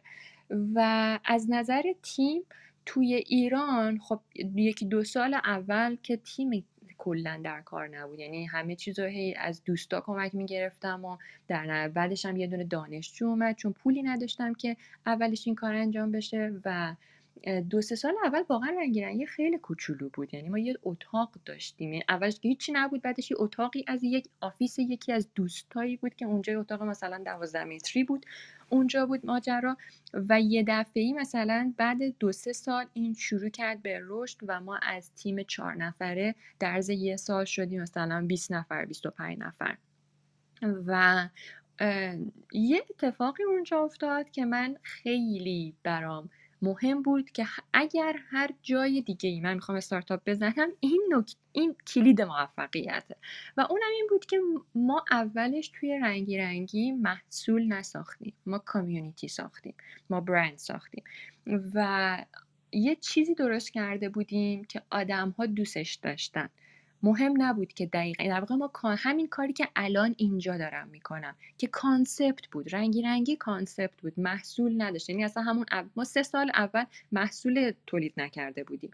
فقط مطلب تولید می‌کردیم بعدش اپلیکیشن بود بعدش یواش یواش شروع کردیم محصول تولید کردن. اینم بگم ما محصول زیاد تولید کردیم نمی‌گرفت. بعد یه سال یه سال و نیم تلاش رسیدیم به محصولی که بگیره. ولی چون ما یه کانسپتی ساخته بودیم که آدم ها دوستش داشتن خیلی به من این, این موقعیت رو می‌داد که با آدم های کار بکنم که خیلی علاقه دارن به این کار. و چون علاقه دارن خیلی انعطاف دارن. با هم راه میان. یعنی من با خیلی حقوق کمی شروع کردم این آدم استخدام کردن به تیم رو. آدمایی بودن که واقعا دوست داشتن و اون جنبه مالی همه ماجرا نبود. و توی رنگی رنگی اولش به خاطر اینی که پول نداشتیم من با آدم های خیلی کوچیکی کار کوچولی کار می‌کنم کوچولی که یعنی واقعا مثلا 18 ساله تا 21 ساله آدمایی بودن که من استخدام می‌تونستم بکنم. چون می‌دونستم اینا دیگه درسشون تموم بشه بخوام وارد کار بشن دیگه باید جدی نگاه کنن به ماجرا. ولی برای یه دانشجو تقریبا کارآموزی محسوب می‌شد. و برای من هم می‌تونستم با یه هزینه کمتری اون آدم رو بیارم توی استارتاپ. ولی بعدش این شد دیگه قانون استخدام رنگی رنگی که ما آدمی رو استخدام می‌کنیم که تجربه کاری نداره و فرش فرش فرش یا هنوز دانشجوی یا تا همین الان فارغ تحصیل شده. به خاطر اینی که فهمی یعنی بعدش که هی آدم های senior تر اومدیم استخدام کردیم دیگه حالا قوی شده بودیم می‌تونستیم پولش رو هم بدیم دیدم کار ما انقدر جدیده و انقدر یه سری چیزا توش برای ما مهمه که همه با هم تو اون استایل یاد بگیریم. خیلی مهمه passion آدم ها خیلی مهمه آدمه دنبال یاد گرفتن باشه تا بیاد دنبال پول در آوردن. و ایناها خیلی یواش یواش و با سعی و خطای زیاد من به یه مسیری رسیده بودم که دیگه خیلی راحت آدم استخدام می‌کردم و از یه طرفم ما هر وقت یه آگهی توی رنگی رنگی می‌دادیم یه چیزی مثلا یه بار که دیگه رکورد زده بودیم 1800 نفر برامون رزومه فرستاده بودن. بر همین ما به ریسورس زیادی دسترسی داشتیم و از طرفی هم گروه مخاطبی رو ما استخدام می‌کردیم که کسی استخدامشون تقریبا نمی‌کرد. و کارمون هم جذاب بود. یعنی کسایی می آمدن این کار رو انجام میدن که واقعا دوست داشتن رنگی رنگی و برای همین خیلی راحت بود کار کردن. موقعی که من رفتم کانادا خب دوباره تیمی نداشتم. تا جایی که می‌شد سعی می‌کردم از تیم ایران کمک بگیرم. یعنی توی گرافیک توی کد تو هر چیزی که می‌شد سعی می‌کردم کمک بگیرم. و بعد از اون دوباره با اینترن کار کردم. با دانشجوهای کار کردم که داشتن یاد می‌گرفتن. و یه خورده اولش خیلی سخت بود. حالا میگم که اصلا مشکل نتورکی نداشتنه بود و خیلی ترسناک. حالا شما میگین چجوری شد که آدم استخدام کردی؟ جواب کوتاهش اینه که به سختی و بدبختی و با یه عالم ترس و استرس. یعنی جواب این بود. ولی حالا بخوام بیشتر توضیح بدم اینه که من فکر کردم که خب همینقدر که برای من ترسناکه احتمالا واسه مهاجرای دیگه هم همینقدر ترسناکه دیگه. خب رفتم یه سری یعنی سعی می‌کردم آدمهایی رو باهاشون کمک بگیرم و کار بکنم که اینا دانشجوان و اینترنن و اونا هم ترسیدن از محیط جدید و می‌خوان یه ذره کوچولو کوچولو وارد این فضا بشن. مثلا تازه چند ماه اومدن توی این کشور و اینطوری بود که من یواش یواش کار انجام دادم و یه تیم در واقع یه, یه تایم زیادی تیم رنگی تیم Colorful من بودم و چهار تا intern و به خاطر همین همیشه یاد گرفته بودم که یه, یه جا به اون یعنی نگاه می‌کردم که روی میزم چه resource هایی هست. یعنی فکر کنید که هر کسی جلوش یه سری resource داره. من نگاه می‌کردم resource هم چیه؟ خب من resource هم پول نیستش اونقدری که بتونم با آدما بدم. چرا؟ مثلا در حد کم بود ولی نه اونقدری که بتونم حقوق رسمی آدما رو اینجا بدم. بنابراین سعی می‌کردم با خلاقیت بگردم یه راهی رو پیدا کنم که دووم بیاریم. دووم بیاریم و کارمون پیش بره. و اون کار تحقیقاتی هم که انجام دادیم یعنی انقدر تو این فضا بودم که شانس آوردم. یعنی یه جایی خیلی خیلی خوششانسی آوردم که یک آدمی یه در واقع زوج خیلی دوست داشتنی که تازه یعنی وقتی میگم تازه یعنی سه روز بود وارد کانادا شده بودم وارد مونتریال. من با اینا خیلی اتفاقی آشنا شدم. و باشون صحبت کردم. اینطوری بود که دختره دانشگاه مکیل اومده بود که پی اچ دی دسیژن میکینگش رو بخونه و پسر در اینا بنگلادشی بودن توی سنگاپور زندگی می‌کردن قبل از اون. این پسر توی گوگل سنگاپور به مدت پنج سال کار user experience و public policy ش رو انجام می‌داد و خیلی تو کارش خوب بود و تازه اومده بود و خب خانمش می‌خواست درس بخونه و این می‌دونست که یه چند ماهی نمی‌دونه می‌خواد چی کار کنه. یعنی اصلا هیچ ایده ای نداشت که الان یه دفعه ای از اون کشور با اون فضا اومده توی کانادا اصلا می‌خواد چه اتفاقی بیفته. و مثلا سه روز بود رسیدن یعنی هنوز جتلک بودن اینا. و وقتی که من گفتم آره منم دارم این کار می‌کنم داستان اینه فرداش من زنگ زد گفتش که ببین من هیچ کاری ندارم الان انجام بدم و اتفاقا دنبال یه چیزی هم که روش تمرکز کنم چون احساس می‌کنم خیلی استرس دارم همین زندگی رو ول کردم اومدم. و گروه مثلا سنش رو همسن سالای خود من بود یعنی یه فضایی بود که میفهمیدیم درد هم دیگر رو. و به مدت 6 ماه انقدر این دوتا کمک کردم و منم هر چقدر که نتورک ساخته بودم اینو اینا رو همه جا می بردم یعنی هر کسی رو که میشناختم و می‌دونستم آدمایی یا فضایی که کمک کنن منم هم همیشه اینا رو با خودم می بردم که اینا سریعتر وارد این فضا بشن و اونا هم به همون شکل همینجور کمک هم می‌کردن توی این فضا. یعنی بدون کمک این دوتا قطعا این research انجام نمی‌شد. چون یه تیمی بودیم که واقعا تخصصش رو نداشتیم و فرهان بود که کمکمون کرد که این کار رو انجام بدیم. و همیشه این آدما بودن. و نکته اصلی اینه که ترسناکترین قسمتش اینه که هیچی و هیچ کس رو نمی‌شناسیم و بریم با آدما حرف بزنیم. همین که توی event ی باشیم و یه آدمی رو ببینیم و بریم جلو شروع کنیم صحبت کردن و این ترس از reject شدن خیلی زیاده. اما اگه قرار یک چیزی انجام بشه چیز ترسناک زیادی رو باید بذاریم پشت سر.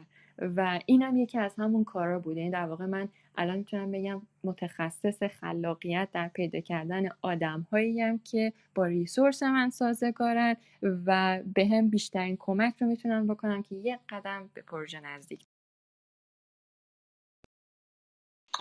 مرسی مرسی. من الان شما دارین صحبت هم می‌کنیم منم یه مدت تنم واقعا. اصلا بعضی صحبت ها مثلا unbelievable چون مخصوصا شما هرچی تو فضای رقابتی بیشتر کار می‌کنید الان من, من خودم حساب می‌کنم تو اینجا اگه بخوام برم یه نفر پیدا کنم برای یک تیمی اصلا چرا باید بیاد با من؟ چون انقدر آپشن های دیگه جلو روش قرار داره که انتخاب کردن من خیلی می‌تونه برای سخت باشه و آدم خیلی معیارهای مختلف داره یه سال دیگه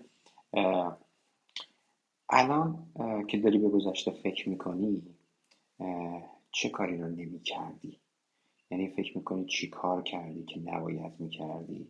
یا اگر اون کار نمی کردی الان خیلی جلوتر بودی؟ یا دوست داشتی اصلا یه کاری بشه نمی‌شد؟ یعنی هر چی داری بال بال می‌زنی براش تلاش کردی نشد؟ اگه برمیگشتم به سال 2015 2016 که اومدم کانادا. بلا فاصله می‌رفتم توی یه کافی شاپ کار می‌کردم. یعنی همه چیزو میذاشتم کنار. یادم می‌رفت که چند نفر آدم توی استارتاپ هم دارن کار می‌کنن توی ایران. بلا فاصله می‌رفتم توی رستوران توی یه کافی شاپ یک جایی که آدم خیلی ببینم کار می‌کردم. و من فکر می‌کنم این تجربه خیلی لازم میداشتم نرفتم و باعث شد که حداقل من هفتش ماه یعنی تصور خودم اینه. هفتش ماه من از همه چیز عقبتر بودم. برای اینی که دیر وارد جامعه شدم و دیر پذیرفتم که من اینجا صفر هم نیستم و در واقع منفیم و شایدم ترسیدم.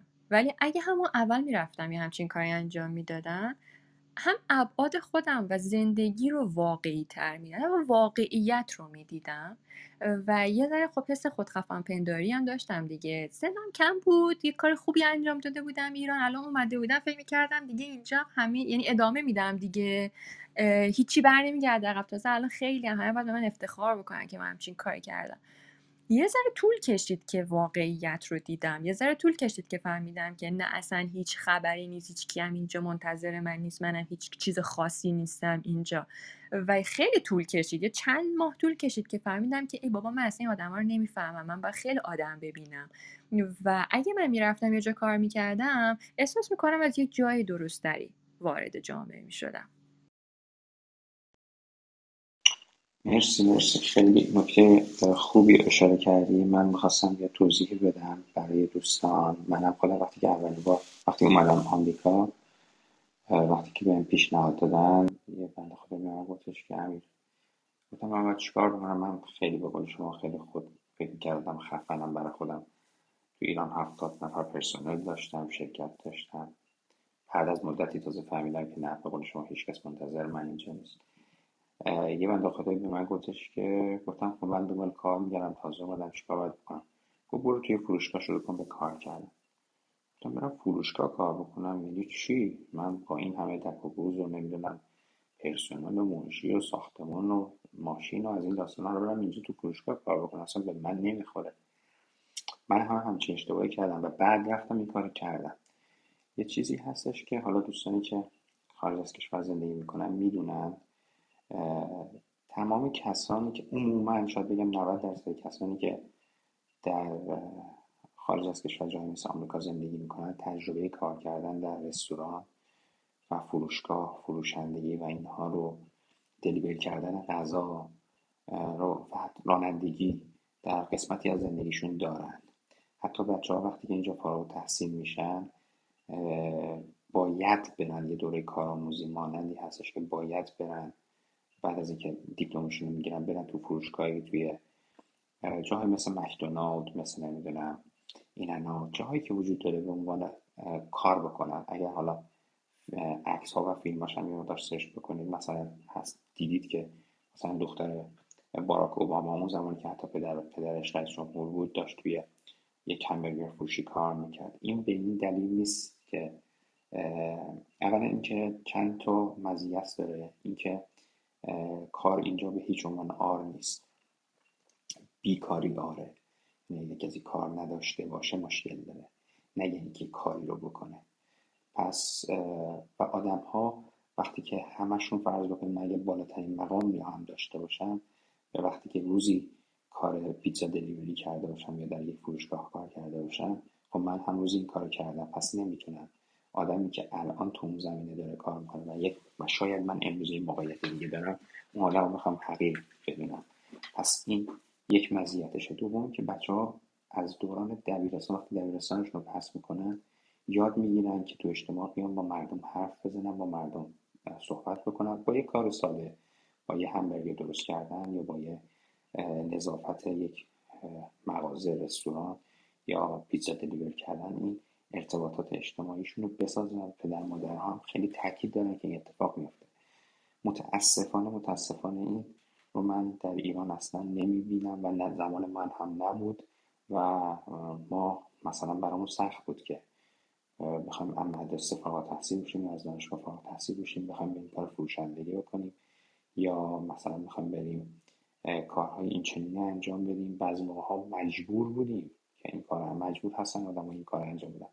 ولی ته دلشون دوست ندارن و در خفا این کار انجام بدن. در صورتی که اگر شما به صحبت نگار دقت بکنید ایشون میگه که من یکی از اشتباهاتی که کردم که این کار رو نکردم و اگر می‌تونستم این کار رو می‌کردم یعنی اینقدر این کار ارزش داره من مثلا خودم زمانی توی فروشگاه کار می‌کردم خب با مردم تازه یاد گرفتم که اولین باری که من با یک نفر بحثم شد دعوام شد توی آمریکا با یه آمریکایی بود که اومده بود یک پیرن سفیدی رو می‌خواست و من وقتی توی سیستم اون فروشگاه دیدم گفتم نیستش فقط یه دونه هستش که توی انباره و منم نمی‌دونم کجاست و اونم به من گفت منم فقط همونو می‌خوام. و این شخص با من دعوا کرد و من شک شده بودم. مثلا نمی‌دونستم اصلا زبونم بند اومده و خب زبونم اونم ضعیف بود. اصلا نمی‌دونستم چیکار کنم. اون گفت من همینو می‌خوام تو هم باید بری برای من منم موظف بودم این کار رو بکنم. و یواش یواش این ترسه میریزه. این barrier language از بین میره. وقتی که شما با این فرهنگ آشنا باشید که چجوری بتونید با مردم ارتباط برقرار بکنید تو هر کشوری خیلی می‌تونه کمک بکنه. مرسی رام جان. اگر شما سوالی دارید خانم اسکریان سوالتون می‌فهمیم ما دوستان خیلی هستن که سوال دارن. اگر نگار شما هم موافق باشید. ما یواش یواش بچه ها رو بیاریم بالا و سوالاتشون هم از شما بپرسن. مرسی آره من یه دو تا سوال دارم چون من یه چند تا کانورسیشن و صحبتم قبلا با نگاه جان داشتم. چون موقعی که تو اتاق من اومده بود یه که من خواستم از نگاه بپرسم چون حالا ما وقتی که راجع به استارتاپ صحبت می‌کنیم بحث اون تک بنیانگذار و یا هم بنیانگذار یه بحثیه که اکثرا خیلی توصیه می‌کنن که شما یه هم بنیانگذار داشته باشین به دلایل مختلف. یه دلایلش از دلایلی که بخوام موفق تر بشین توی بیزینس و مثلا موفقیت موفقیت مالی اینجا بیشتر بالاخره شما باید این مدار یه درآمدزایی بکنین و این که من حس کردم که خب نگاه جان شما یه هم بنیانگذار نداریم خیلی دارم می‌خواست بپرسم علتش چیه و آیا فکر بهش کردی؟ نتونست اون partner پیدا بکنی؟ چون این به فکر من اومد من وقتی که نگاه می‌کردم یه صحبتی بود که با هم اگه باشه داشتیم. مسئله go to market خیلی مهمه. مثلا توی بنیانگذار معمولا میگن یکی حالا اگه قسمت های تکنیک بخوان بریم یکی باید hacker باشه یا همون کد نویس باشه. اون کار engineering رو بلد باشه. یکی هم باید کار business باشه. و اینو من می‌خواستم که برای ما بگی که چرا هنوز سولو فاندری و چرا به این فکر نیفتی که یه دونه هم گذار داشته باشی. و یه سال دیگه هم اینه که نقش منتور چون اسم اتاقم هست استارتاپ منتورز آیا به فکرم بودی یا داشتی منتور؟ اونم خواستم بپرسم بعد همونجوری که همیشه گفت. اگر فقط سوال هم کوتاه هم جواب بده کافیه که بعد بتونه برسیم به بچه‌ای که می‌خوان بیان سوال بکنن در مورد بحث هم بنیانگذار در واقع کوفاوندر بودن. اگه بخوایم در مورد این نگاه کنیم که کی فاوند کرد استارتاپ رو آره رنگی رنگی رو من فاوند کردم اولش من ساختم اون قدم اولش ایده من بود و کالرفول زون هم همینطور تنهایی اون رو شروع کردم. ولی رنگی رنگی من از توی همون تیم خودمون هایی که بعد از سه چهار سال دقیقا زمانی که گرفت کار و دیدم که توی تیم سه تا آدمن که این سه تا از روز اول پا به پای من اومدن یعنی نه از روز اول. یعنی یه سال اول یه سال نیم اول که کسی نبود ولی از اون روزی که اومدن یکیشون که اصلا من حتی پول نداشتم بهش پول بدم. مجانی اومده بود کار کنه. و اینا بودن. یعنی احساس تعلقه رو من احساس می‌کردم. یعنی برای ما رنگی رنگی من نبود هیچ وقت رنگی رنگی ما بود. من هیچ موقع احساس نمی‌کردم که این مال منه این بیزینس مال منه فقط. برای همین بدون اینکه اصلا هیچ صحبتی بکنیم فقط بدون اینکه قبلش هیچ قرارمداری باشه من سهام دادم به اینا و سهام کمم ندادم. یعنی اندازه خیلی خوبی و اندازه کوفاندر من این ستا رو درگیر کردم. و الان هم درسته کالرفول زون هم من ساختم اولش ایده رو من آوردم. ولی من تنها نیستم توی این کار. در واقع الان آتنا اومده از ایران اومده و توی تیم کالرفول زون کنار منه و چند ماه اونم رسیده. و آتنا ما الان با هم هشت ساله داریم کار می‌کنیم. تمام مدت تو رنگی رنگی بوده. اون زمانی که بوده تو رنگی رنگی سهام داشته و انقدر حس تعلق داره که من احساس می‌کنم همونقدر که رنگی رنگی شبیه من هستش شبیه آتنا هم هستش. و این آدم به عنوان یک کارآموز اومده بود و الانم که اومده اینجا که اتفاقا با همین سیستم استارتاپ خود کارفوزون اومده یعنی اومدنش با همین سیستم بوده.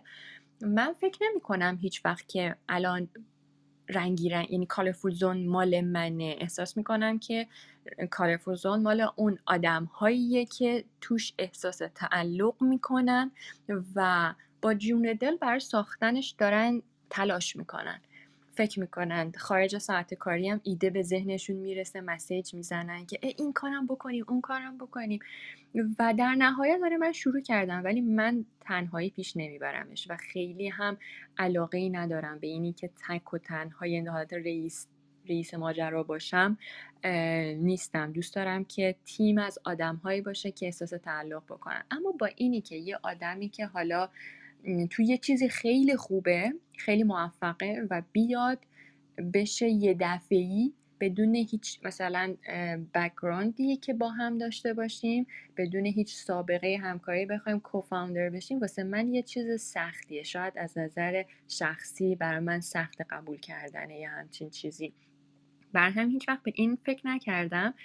و از اونجایی که استارتاپ هایی که من تا حالا زدم یعنی این دوتا هیچ وقت استارتاپ نبوده. مثلا یک عالمه الان پول گذاشته باشم جلو روم یا عالمه چیز میز گذاشته باشم تکنولوژی و انفراستراکچر و پلن خیلی آماده. حالا بگم همین الان من شروع می‌کنم بوم بوم بوم شیش ماه دیگه محصول تو بازاره نه اینقدر همه چیز کوچولو کوچولو رفت جلو که واقعا خیلی اینطوری نمیشه بگم که ش- این نقطه شروع استارتاپه و همینجوری یواشی یواش ساخته شده. من گپ زدم که مثلا این کار چطوره با آدما حرف زدم.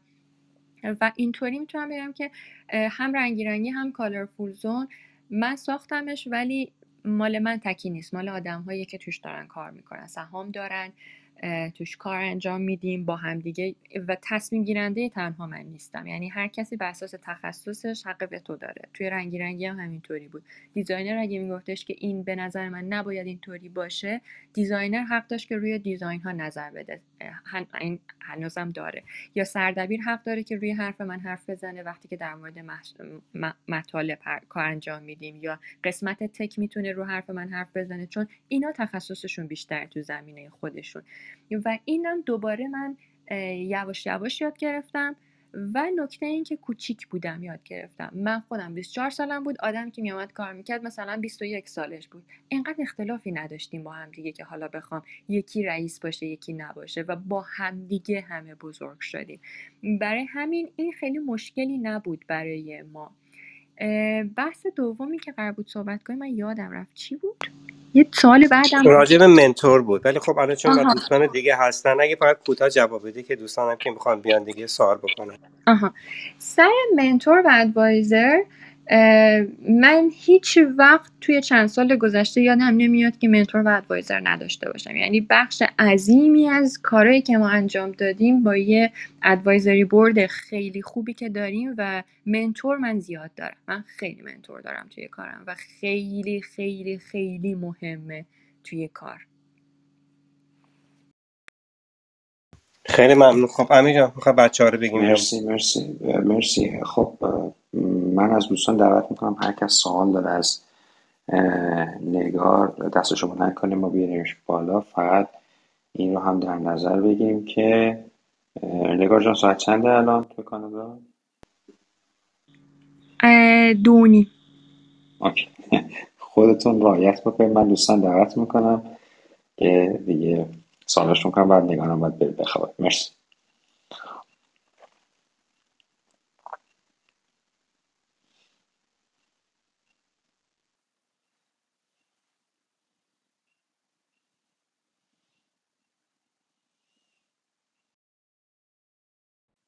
همینجا شما هم دوستان بیارید بالا. شاید من نتونم چون اینجا منم سعی می‌کنم آقای محسن ولی نمی‌دونم میاری ولی مثل اینکه یا باز باک خورده یا اینکه باید برن از اتاق بیرون. سعی می‌کنم بیارم بشن بالا.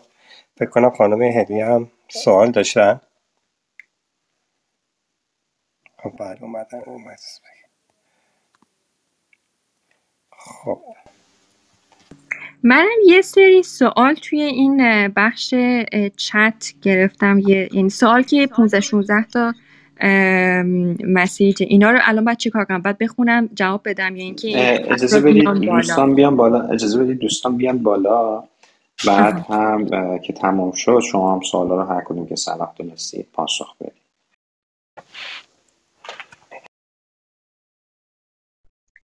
سلام وقت شما بخیر باشه. خیلی ممنون را می‌خوان امیر جان زحمت کشیدین من دعوت کردین. یه سلامی عرض کنم به نگار جان عزیز و همای عزیزمون.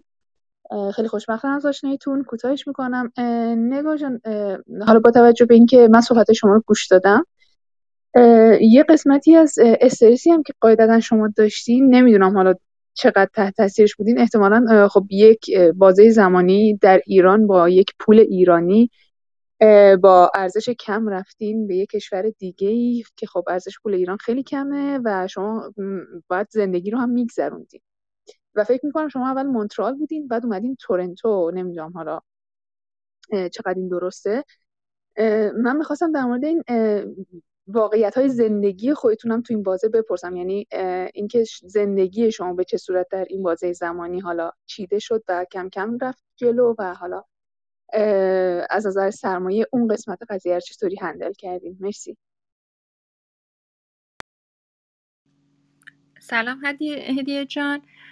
ممنونم. فقط خیلی متوجه نشدم یعنی چی اون قسمت زندگیم چجوری رفت جلو؟ یعنی یه ذره اینو اگه به من توضیح بدین من جواب اه، بیشتر منظورم این هستش که شما کار دیگه کار دیگه غیر از حالا اون استارتاپتون انجام می‌دادین یا نه؟ و حالا اون کار چی بود؟ چه تایمی از روزتون رو می‌گرفت؟ و بیشتر منظورم اینطور موارد. آره. من اولش که البته من اومدم دلار 1800 تومن بود. برای همین خیلی دغدغه نبود. ولی بعد از اه، 6 7 ماه شد 4000 تومن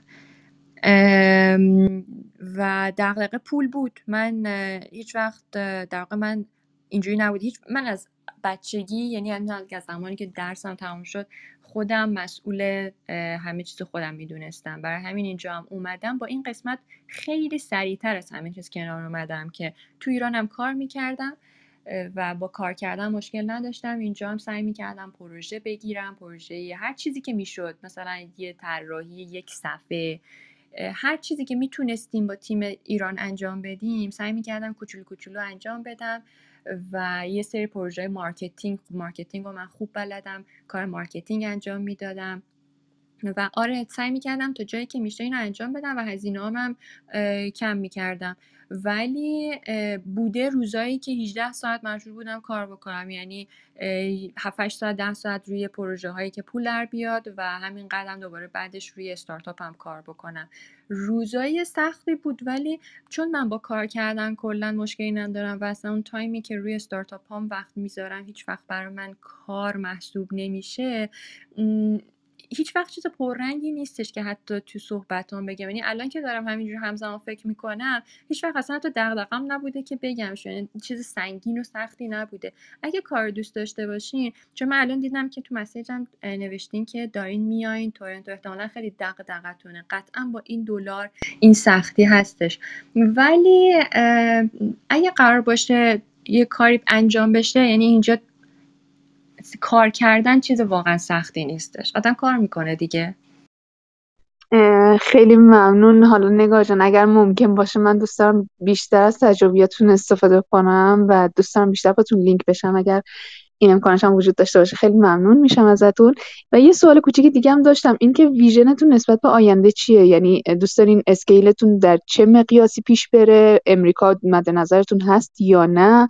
و حالا اون نقطه رأس استارتاپ رو می‌خواین همون کانادا بذارین باشه یا جاهای دیگه هم خواهد رفت؟ با من توی لینکدین در تماس باشین. تنها جاییه که من فعالم توی این شبکه ها و در مورد ویژن دوباره از این سوالاست که من میرم رو اعصاب روانی این آدمایی که خیلی استراکچر توی استارتاپ ها صحبت می‌کنن. جواب واقعیش اینه که نمی‌دونم. در واقع من اصلا هشت ماه هفت ماه پیش نمی‌دونستم که قرار نیست فرانسه بمونم. موقعی که رفتم فرانسه احساس کردم پاریس خیلی جای خوبیه برای زندگی کردن. یه ذره موندم بعدش یه سری اتفاقات پیش اومد یه سری اپورتونیتی خیلی خوب توی تورنتو بود که خیلی سریع تصمیم گرفتیم که بیایم اینجا برای اینکه کارمون لازم داشت که بیان. الانم نمی‌دونم یعنی من الان دو ماه و پنج روزه که تورنتو هم و الان اصلا نه حتی می‌دونم که تو تورنتو قرار بمونیم در بلند مدت. نمی‌دونم آمریکا میریم یا نمی‌دونم اروپا میریم ولی یک چیز رو می‌دونم. سرویسی می‌خوام بزنم که همه جای دنیا جواب بده. و این واسه منتال هلز خیلی چیز سختیه. چون دوباره این یه چیز خیلی خیلی بلند پروازان است که یه چیزی بزنن که با فرهنگ همه جا جواب بده. بنابراین احتمالا انقدر این ور میچرخم که این چیزایی که نیازه رو یاد بگیرم. اگر مسیر خودم فکر می‌کنم یه بازه به هر حال چه کوتاه چه بلند مسیرم در آمریکا خواهد بود که یه سری چیزایی رو اونجا باید یاد بگیرم و این کار رو انجام میدم. در مورد اینکه scale اون چه اندازه خواهد بود نمیترسم از اینه که scale خیلی بزرگی داشته باشیم ولی خب هدفم این نیستش که الان unicorn market بشم. می‌خوام یه کاری انجام بشه. بیشتر از هر چیزی هدفم اینه که بتونیم certification ی در ابعاد FDA بگیریم برای project مون توی مثلا پنج سال آینده که اینو بتونیم به عنوان یک داروی در واقع یه ویتامین واقعی که اثرش از نظر علمی و پزشکی اثبات شده باشه استفاده بکنیم و پزشکا بتونن این رو پرسکرایب بکنن و نسخه بدن. این در واقع اون هدفیه که دارم ولی اینی که کجا قرار این انجام بشه و من قرار کجا باشم رو هنوز نمی‌دونم. ببخشید فقط من یه سوال کوچیک دیگه هم داشتم. خیلی مرسی. آره کاملا من اینو درک می‌کنم که نمیشه واقعا خیلی vision مشخصی نسبت به آینده گذاشت و خیلی هم جذاب این vision.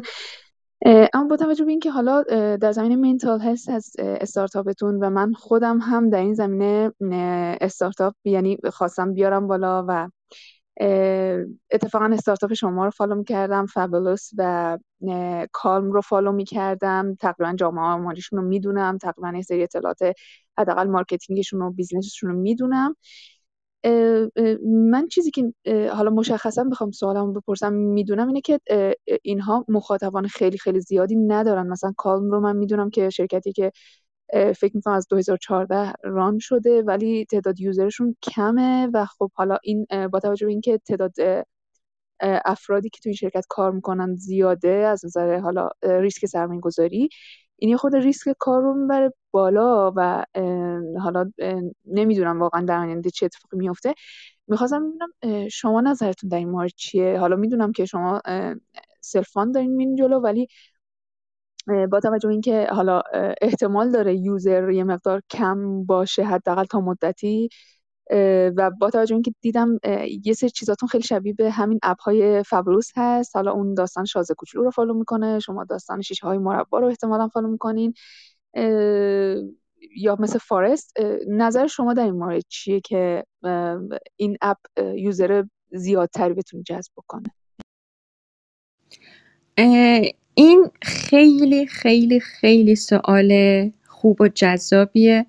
من خیلی دوست دارم که بعدا با هم دیگه در مورد صحبت کنیم و اینی که به همچین چیزی نگاه کردی واقعا توی این صنعت من خیلی بعید می‌بینم آدمایی که همین الان به این دقت کرده باشن. آره الان unicorn فضای mental health در واقع stage یک که میشه همین حالت prevention توی آمریکا Calm ه. یعنی از همه دیگه بیشتر این پول در میاره. revenue پارسالش 300 میلیون دلار شده 100 میلیون فکر کنم 150 یا 100 میلیون تا user داره و بعد از اون Headspace که 200 میلیون دلار revenue پارسالش بوده.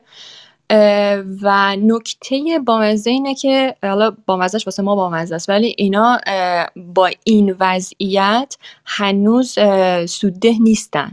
یعنی با 300 میلیون revenue ی که داشته هنوز اینا خودشون سودده نمی‌دونن.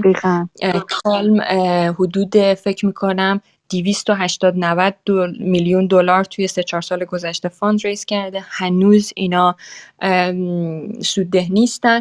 ولی نکته که وجود داره کلا این فضای mental health انقدر جدیده که خود market هم این رو می‌دونه. ما الان استارتاپ هایی رو داریم توی فضای mental health که البته بیشتر تو زمینه درمانیشون ولی اینا تا 600 700 میلیون دلار fundraise کردن. یعنی می‌دونن خود این فضا می‌دونه که این هنوز کار داره.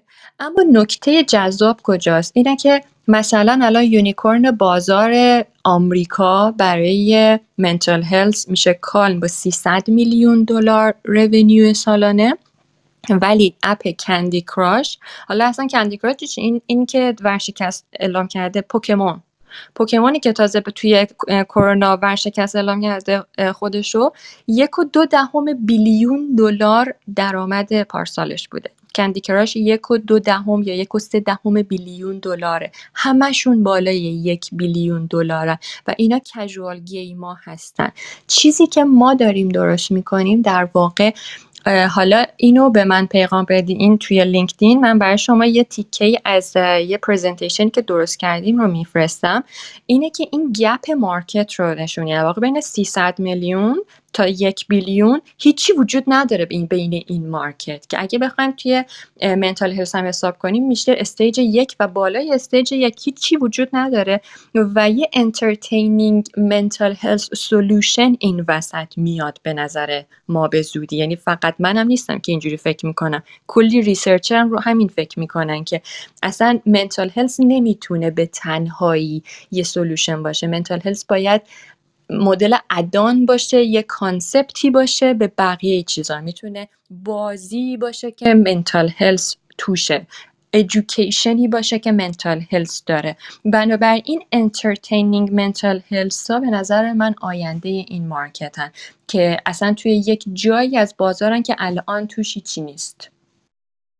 دقیقا و حالا به عنوان سوال آخرم ببخشید که خیلی مرسی هدیه جان هدیه جان هدیه جان ببخشید. بله بله. دیگه هم تو صف هستن. اگر شما که حالا دیگه می‌تونید با LinkedIn با هم ارتباط برقرار کنید مرسی. خانم مریم بفرمایید. سلام و عرض ادب خدمت همگی اساتید. خیلی خوشحالم که در خدمتتون هستم و افتخار بزرگی که نصیبم شده. ممنون امیر جان که من رو دعوت کرد بالا آوردین که بتونم سوالاتم رو بپرسم نگار جان عزیزم من یه سری تحقیقات کوچیک روی برنامه شما انجام دادم. چون من کلا بیس کارم فیزیکال هلسه ولی منتال هلس خیلی مهمه. اما چیزی که می‌خوام بیشتر در مورد محتوای برنامهتون.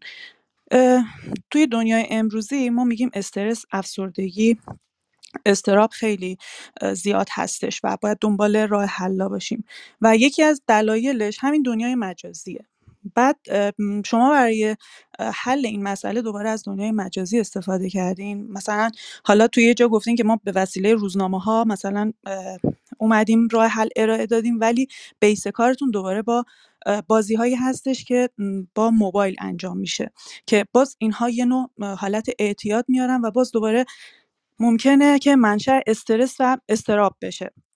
حالا آمار بالایی که توی همون کشورهای آمریکایی که شما اونجا هستین توی ADHD و ASD هستش که مثلا باز هم یه سری از مجموعه های که مربوط به همون استرس و استراب میشه. حالا شما چطوری می‌تونین کسایی که این مشکلات رو دارن با این اپ ها مثلا درمان کنید؟ مثلا اون اون متدی که شما دارین انجامش میدین چی هستش؟ و چیزی که ندیدم شما بگین در مورد تغذیه است. آیا در مورد تغذیهشون هم چیزی بیان کردین توی این برنامهتون چون چیزی که من در حد علم من حالا هستش می‌دونم که برای منتال هلز تغذیه روانپزشکی و روانشناسی باید کنار همدیگه باشن.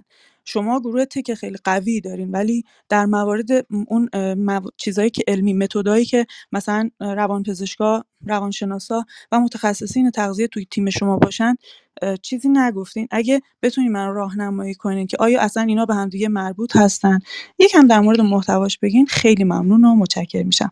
ممنون متشکر از این فرصتی که در اختیار من گذاشتین.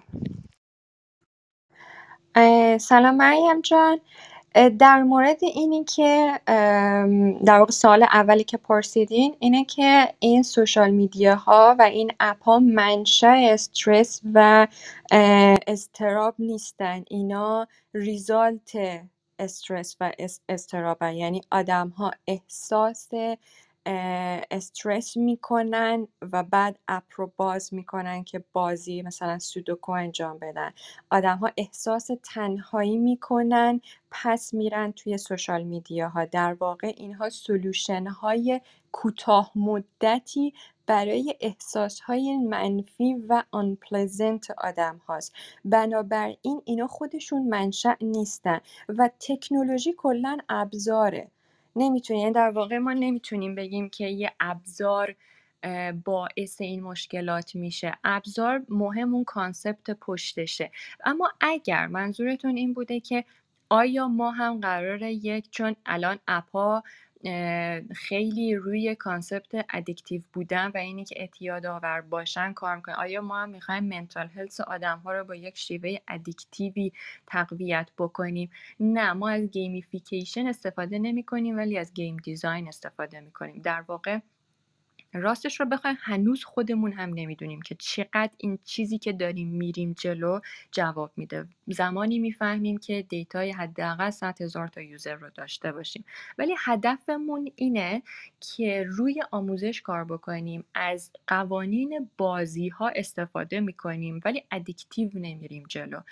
و نکته مهم فقط اینه که باید بدونیم آدم ها پناه آوردن به سوشال میدیا به خاطر فرار از احساسای منفیشون و یکی از بزرگترین علتهایی که انقدر پناه آوردن اینه که نمی‌دونن چه راه دیگه ای رو میتون... یعنی اصلا بلد نیستن handle کنن.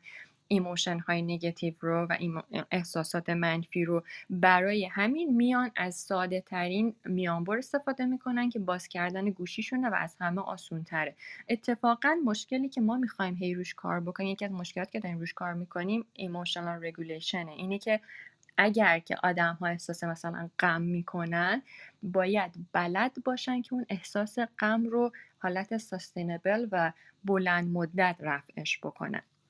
این در مورد سوال اول سوال دومتون یادم. ببخشید ساعت دو سه صبح من یه ذره فکر کنم سوالا یادم سوال دومتون چی بود؟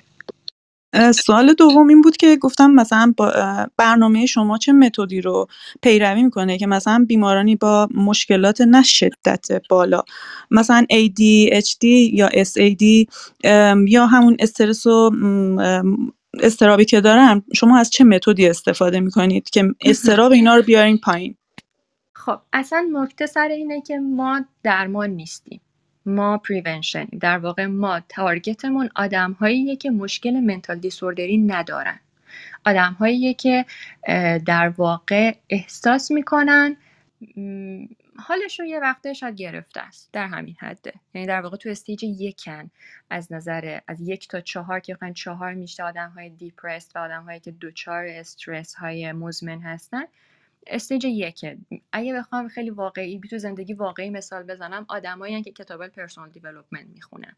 آدمایی که همش دغدغه دارن یه چیز جدید یاد بگیرن. این گروه مخاطب ما هست. اون سوالی هم که پرسیدین که آیا ما به تغذیه کار می‌کنیم یا نه با خواب توی برنامهمون داریم. یعنی خواب یکی از پنج تا المان اصلیه که روش کار می‌کنیم. به خاطر اینه که متدی که کار می‌کنیم حالا اون دیتا هایی که به هم وصل می‌کنیم DBT از نظر روانشناسی و از نظر نوروساینس با برین ویو ها کار می‌کنیم. و اون برین ویو ها چون پنج تا برین ویو داریم و اونا رو داریم وصل می‌کنیم به دیبیتی ها فعلا فقط با خواب کار می‌کنیم. علت اصلی که می‌دونیم تغذیه مهمه ها ولی هنوز ما بلد نیستیم که کجای این سیستم بتونیم بذاریمش و به یوزر یاد بدیم. به احتمال خیلی زیاد پروژه جواب بده حتما تغذیه هم توش اضافه میشه. ممنون متشکر. فقط میشه راجع به این رفرنس ها یا اون ریسورس هایی که شما استفاده می‌کنین در مورد همین مثلا میگین که خب کسایی هستن که مشکل خاصی هنوز پیدا نکردن. آیا از روش مثلا از روانشناس یا روانپزشک خاصی توی گروهتون استفاده می‌کنید یا از یه متد خاص پیروی می‌کنید؟ اینم بگید. ممنون و متشکرم. از هر دو. یعنی ما هم روانشناس توی گروه خودمون داریم. که ایناها رو انجام میده که فوق لیسانسش رو از دانشگاه UCL گرفته و الان داره دکتراش رو می‌خونه توی همین زمینه پروژهش رو هم روی همین موضوع داره کار می‌کنه. ولی در مورد reference ها تا زمانی که paper رو منتشر نکنیم متاسفانه data یی رو توی سایت منتشر نمی کنیم چون اول باید بدونیم که یه چیز علمی پشتشه و بعدش در موردش بخوایم. به صورت خیلی specific و کتبی مرسی مرسی خانم مریم. ببخشید ما چون نگاه باید بخوابه هرچی زودتر می‌خوام به بقیه دوستان برسیم. آقای هومن بفرمایید. سلام نگار خوبی؟ خسته نباشی چونم خیلی هم دیر وقت هم. سری من حالا مقدمه چینی نمی کنم تعریف و تمجید کنم. دو سه تا سوال, سه تا سوال داشتم. کوتاه هم اگه جوابمو بدی خیلی خوبه. اول گفتی که تو رنگی رنگی من به 25 تا استاف و اینا رسیدم.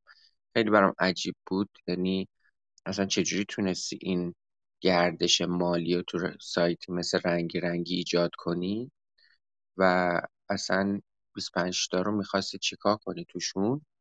یکی این سوالم بود چون رنگی رنگی رو دیدم. یکی دومین سوالم رو UI UX colorful ت بود که خیلی من خوشم اومد. و دوست دارم که ببینم چقدر براش هزینه کردی و مسیره چی بود. چون من الان رو استارتاپ خودم رو UI UX خیلی مشکل دارم. یعنی فنی بازم حالا با هر زور و ضربی هست می‌تونم handle ش کنم ولی این طراحی واقعا نمی‌دونم چی کارش کنم. من دوست داشتم یه کمکی کنی که چه جوری میشه اینو هندلش کرد و تجربت رو کیک استارتر هم بهم بگی چطوره. راضی راضی نیستی؟ سلام هومن جان ممنون. سوال اول 25 تا نبودیم. 35 تا بودیم. البته الان کمتریم به خاطر فضای اقتصادی اکنون ایران. ولی اینی که اینا رو می‌خواستم چی کار کنم که خب کار انجام می‌دادن دیگه. یعنی من خیلی متوجه نشدم که یعنی چی چی کارشون می‌خواستم بکنم. یعنی اول یه شرح کاری وجود داره و آدم رو استخدام می‌کنیم اینجوری نیستش که آدم استخدام کنیم. حالا نه چجوری؟ من اقتصادشون یعنی 25 تا رو درآمدزایی رنگی رنگی چی بود؟ از کجا بود؟ محصولاتش. فروشگاه رنگی رنگی. در واقع اون محصولات پرینتی که چاپ می‌کردیم. یعنی بیشترش رو فروشگاه میچرخید. همش رو فروشگاه رو آره همش روی فروشگاه میچرخید. در مورد UX UI این رو این هاوس انجام میدیم. در واقع توی خود تیم رنگی رنگی کسی هستش که این رو داره انجام میده. و سوال سوم چی بود؟ Kickstarter رو می‌خواستم Kickstarter خیلی داستانش طولانیه صحبت کردنش. یعنی پروژه‌ای که Kickstarter رو انداختیم هدفمون این نبود که بخوایم یعنی وایستیم fundraise کنیم و اگه دیگه این مثلا raise نشد دیگه پروژه رو انجام نمیدیم. در این حد که اصلا شماره اول design هم شده ما همه چیزش آماده است. ولی Kickstarter بیشتر هدفش اینه که یه چیزی رو بذاریم بالا قبل از اینی که launch بشه و آدم ها ببینیم استقبال می‌کنن یا نه. در واقع میشه market validation حساب کرد. خیلی به عنوان market research استفاده می‌کنن خیلی market validation استفاده می‌کنه برای ما اما موضوع داره خیلی جذاب تر میشه. یکی اینکه چیزایی که داریم توی این مدت این پروژه یاد می‌گیریم انقدر جدیده و انقدر خوبه که امروز داشتیم با بچه ها فکر می‌کردیم که سرعت یاد گرفتن ما توی نه روز گذشته شاید پنج برابر بوده. یعنی همش داریم چیزی یاد می‌گیریم چیزایی که فرصت نداشتیم در حالت معمول باهاشون برخورد بکنیم. دوم اینکه با نتورک آدم هایی که وصل شدیم یعنی این پروژه رو ما گذاشتیم و بعدش خودش دلیلی شده که با یه سری آدمایی شروع کنیم صحبت کردن که دوباره خیلی بهشون وصل نبودیم. به استاد دانشگاه ها با یه سری آدم های فعال تو صنعت های مختلف و با اینا صحبت کردیم و این باعث شده که یه دفعه این network ما توی جنبه های خیلی خوبی رشد بکنه و اتفاقا مثلا من همش فکر کردم که خب okay ما اینو می‌ذاریم بالا و پروژه معرفی می‌کنیم برامون market validation مهمه ولی در نهایت نشدم نشد دیگه. اما الان می‌تونم خیلی مطمئن بگم که همین الانش انقدر ما بهمون سود رسیده که واقعا پروژه همین الانش هم تمام بشه. به نظر من فوقالعاده تجربه خوبی بود. اما اینجور که به نظر میاد فولی فاندد رو خیلی زودتر از حالتی میشنیم که فکرش رو می‌کردیم. نکته ای که وجود داره این که پروژه یکی که استارتر رو انداختن یک پروژه فوقالعاده سخت فوقالعاده استرس آوره و سه چهار تا آدم فول تایم می‌خواد. تمام وقت. جواب بده در ارتباط باشه روش کار کنه. یعنی ما الان سه نفریم که هیچ کاری نمی کنیم تقریبا. حالا من می‌تونم بگم مثلا من 70 درصد وقتم رو می‌ذارم. ولی دو نفر 100 درصد وقتش روشون گذاشتن. که خب چیز خوبیه خیلی فشرده است. اما خب اصلا اون چیزی که ما فکر می‌کردیم نبود. یعنی ما همش فکر می‌کردیم که آدما میان یه, ایده ای دارن بعد اون ایده ها رو می‌ذارن بعدش یه پولی جمع می‌کنن با اون پوله میرن پروژه رو می‌سازن. بعدم فهمیدیم نه. آدمایی که میان اونجا اتفاقا همشون اون جدیا پوله رو دارن. و اصلا خیلی هاشون تو 24 ساعت اول می‌ذارن اون پول. خودشون می‌ذارن. و fully funded میشه و هدفها هر کسی متفاوته. یکی می‌خواد market رو بسنجه یکی ازش به عنوان تبلیغات استفاده می‌کنه. یکی می‌خواد network سرمایه گذارش رو شروع کنه صحبت کردن. هر کسی یه هدفی داره که اینم دوباره یه چیزی بود که ما یاد گرفتیم. اگه می‌خواین همچین چیزی را بندازیم بدونیم باید خیلی روش سرمایه گذاری بکنیم نکته بعدی اینه که کسی از خود Kickstarter نمیاد توی پروژه سرمایه گذاری کنه. در حد شاید یک درصد دو درصد همه network خود آدم ها. یعنی ایناهایی که تا الان پول گذاشتن اینا همه آدمایی که یا من یا یک از بچه های تیم میشناختیم یا استارتاپ رو میشناختن یا یک یه تراکنش business ی داشتیم یا مثلا حالا چند تاشون هم که دوست و آشنا که اصلا تراکنش business ی نداشتیم ولی خب مدل رفاقتی اومدن کمک کردن مرسی مرسی از نگاه آقای هومن محسن جان بفرمایید در خدمت شما هست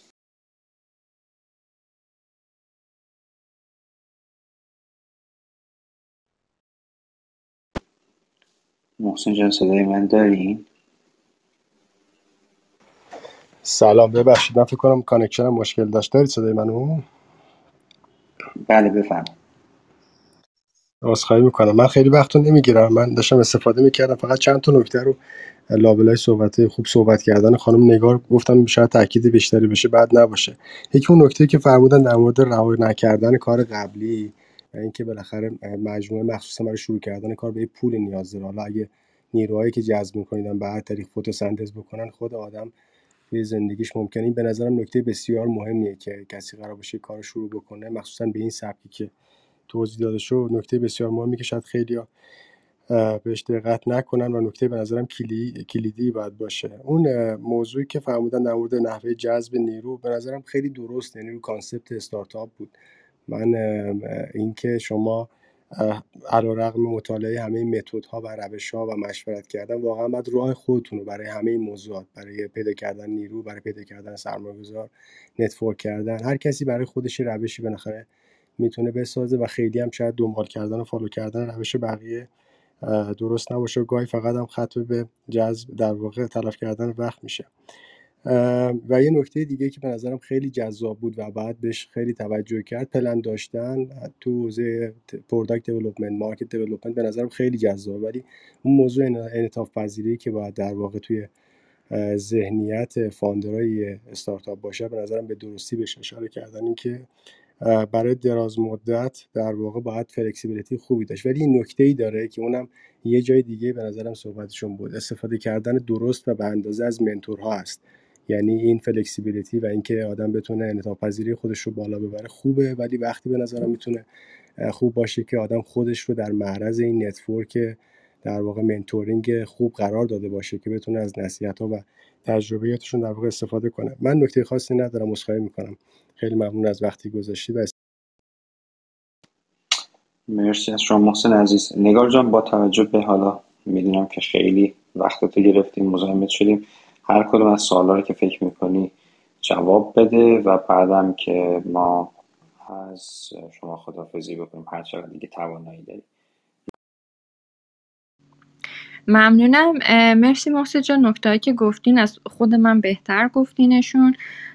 سوالا رو تقریبا دوستانی که اومدن صحبت کردن مسیج بودن. سوالایی که در مورد استارتاپ ویزا در مورد این چیزا پرسیدین من واقعیتش خیلی اطلاع ندارم.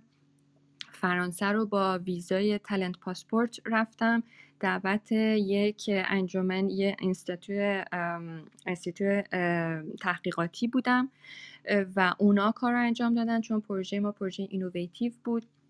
من با ویزای استارتاپی نیومدم کانادا ولی با ویزای استارتاپ نیستش یه ویزای دیگه از LMIA talent growth یا همچین چیزی. با اون ویزا یکی از بچه های ما اومده که اتفاقا والا ما باور نمی‌کردیم. اولش نوشته بود که ما ده روزه پروژه رو بررسی می‌کنیم دو هفته ای هم ویزا میدیم همه کار انجام میشه. و واقعا روز دهم جواب دادم و بعد دو هفته هم ویزا اومد. یعنی همه اتفاقا انقدر سریع و توی یک ماه اتفاق افتاد که ما مثلا نمی‌دونستم که به خاطر همینم دوباره یکی از ایدایی که برگشتیم همین بود. و اون هم دوباره به خاطر این بود که ما از طرف دولت فرانسه تایید اینویشن شده بودیم. دو تا جایزه برنده شده بودیم و استارتاپمون کلی پروژه مختلف انجام داده بود.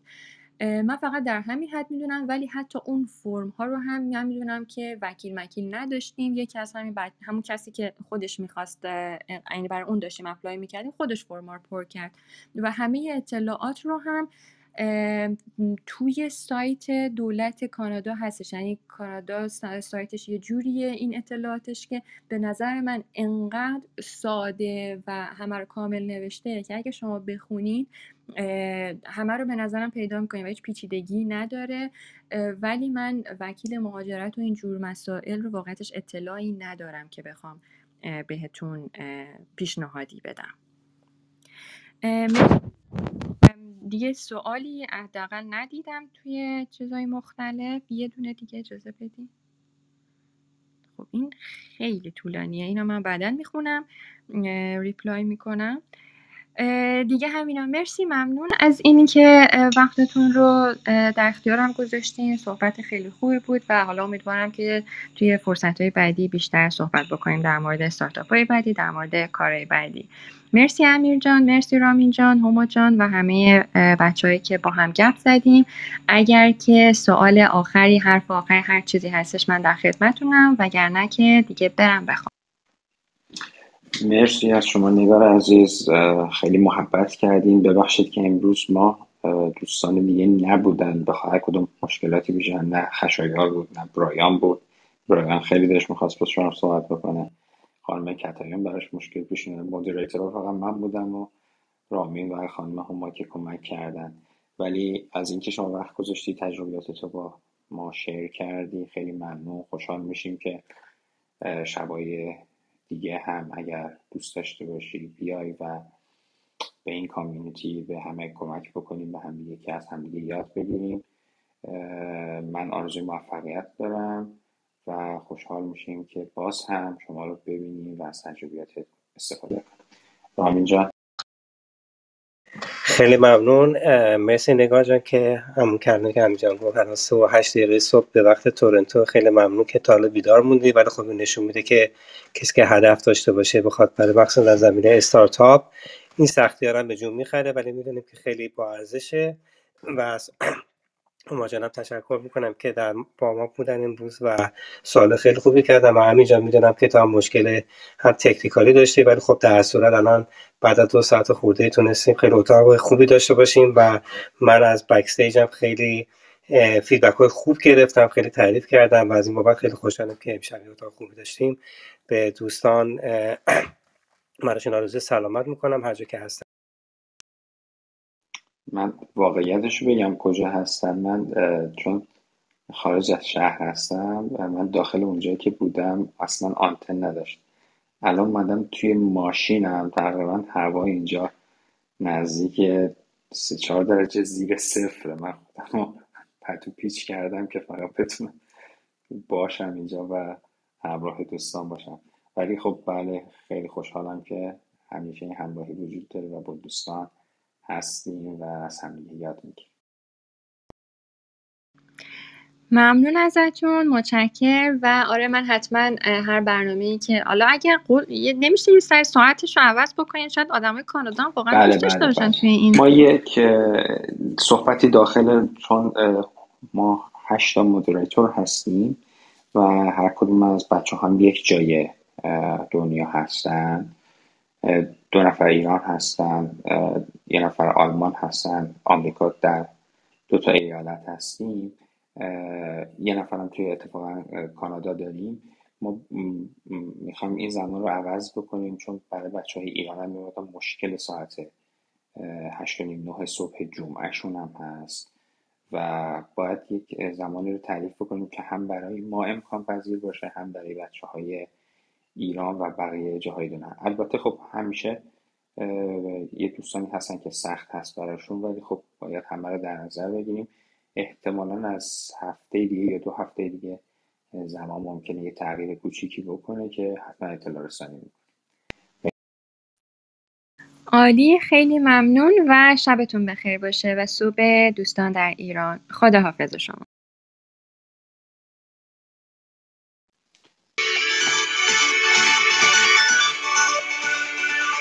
دوستان عزیز من هم با اجازهتون امروز یه مقدار به پرسش و پاسخ های معمولمون نمی‌رسیم ولی خوشحالیم که در خدمتتون بودیم. امیدوارم که شب و روز خوبی داشته باشیم و هفته دیگه ما در خدمتون هستیم با موضوع جدید. مرسی. شب و روز کارتون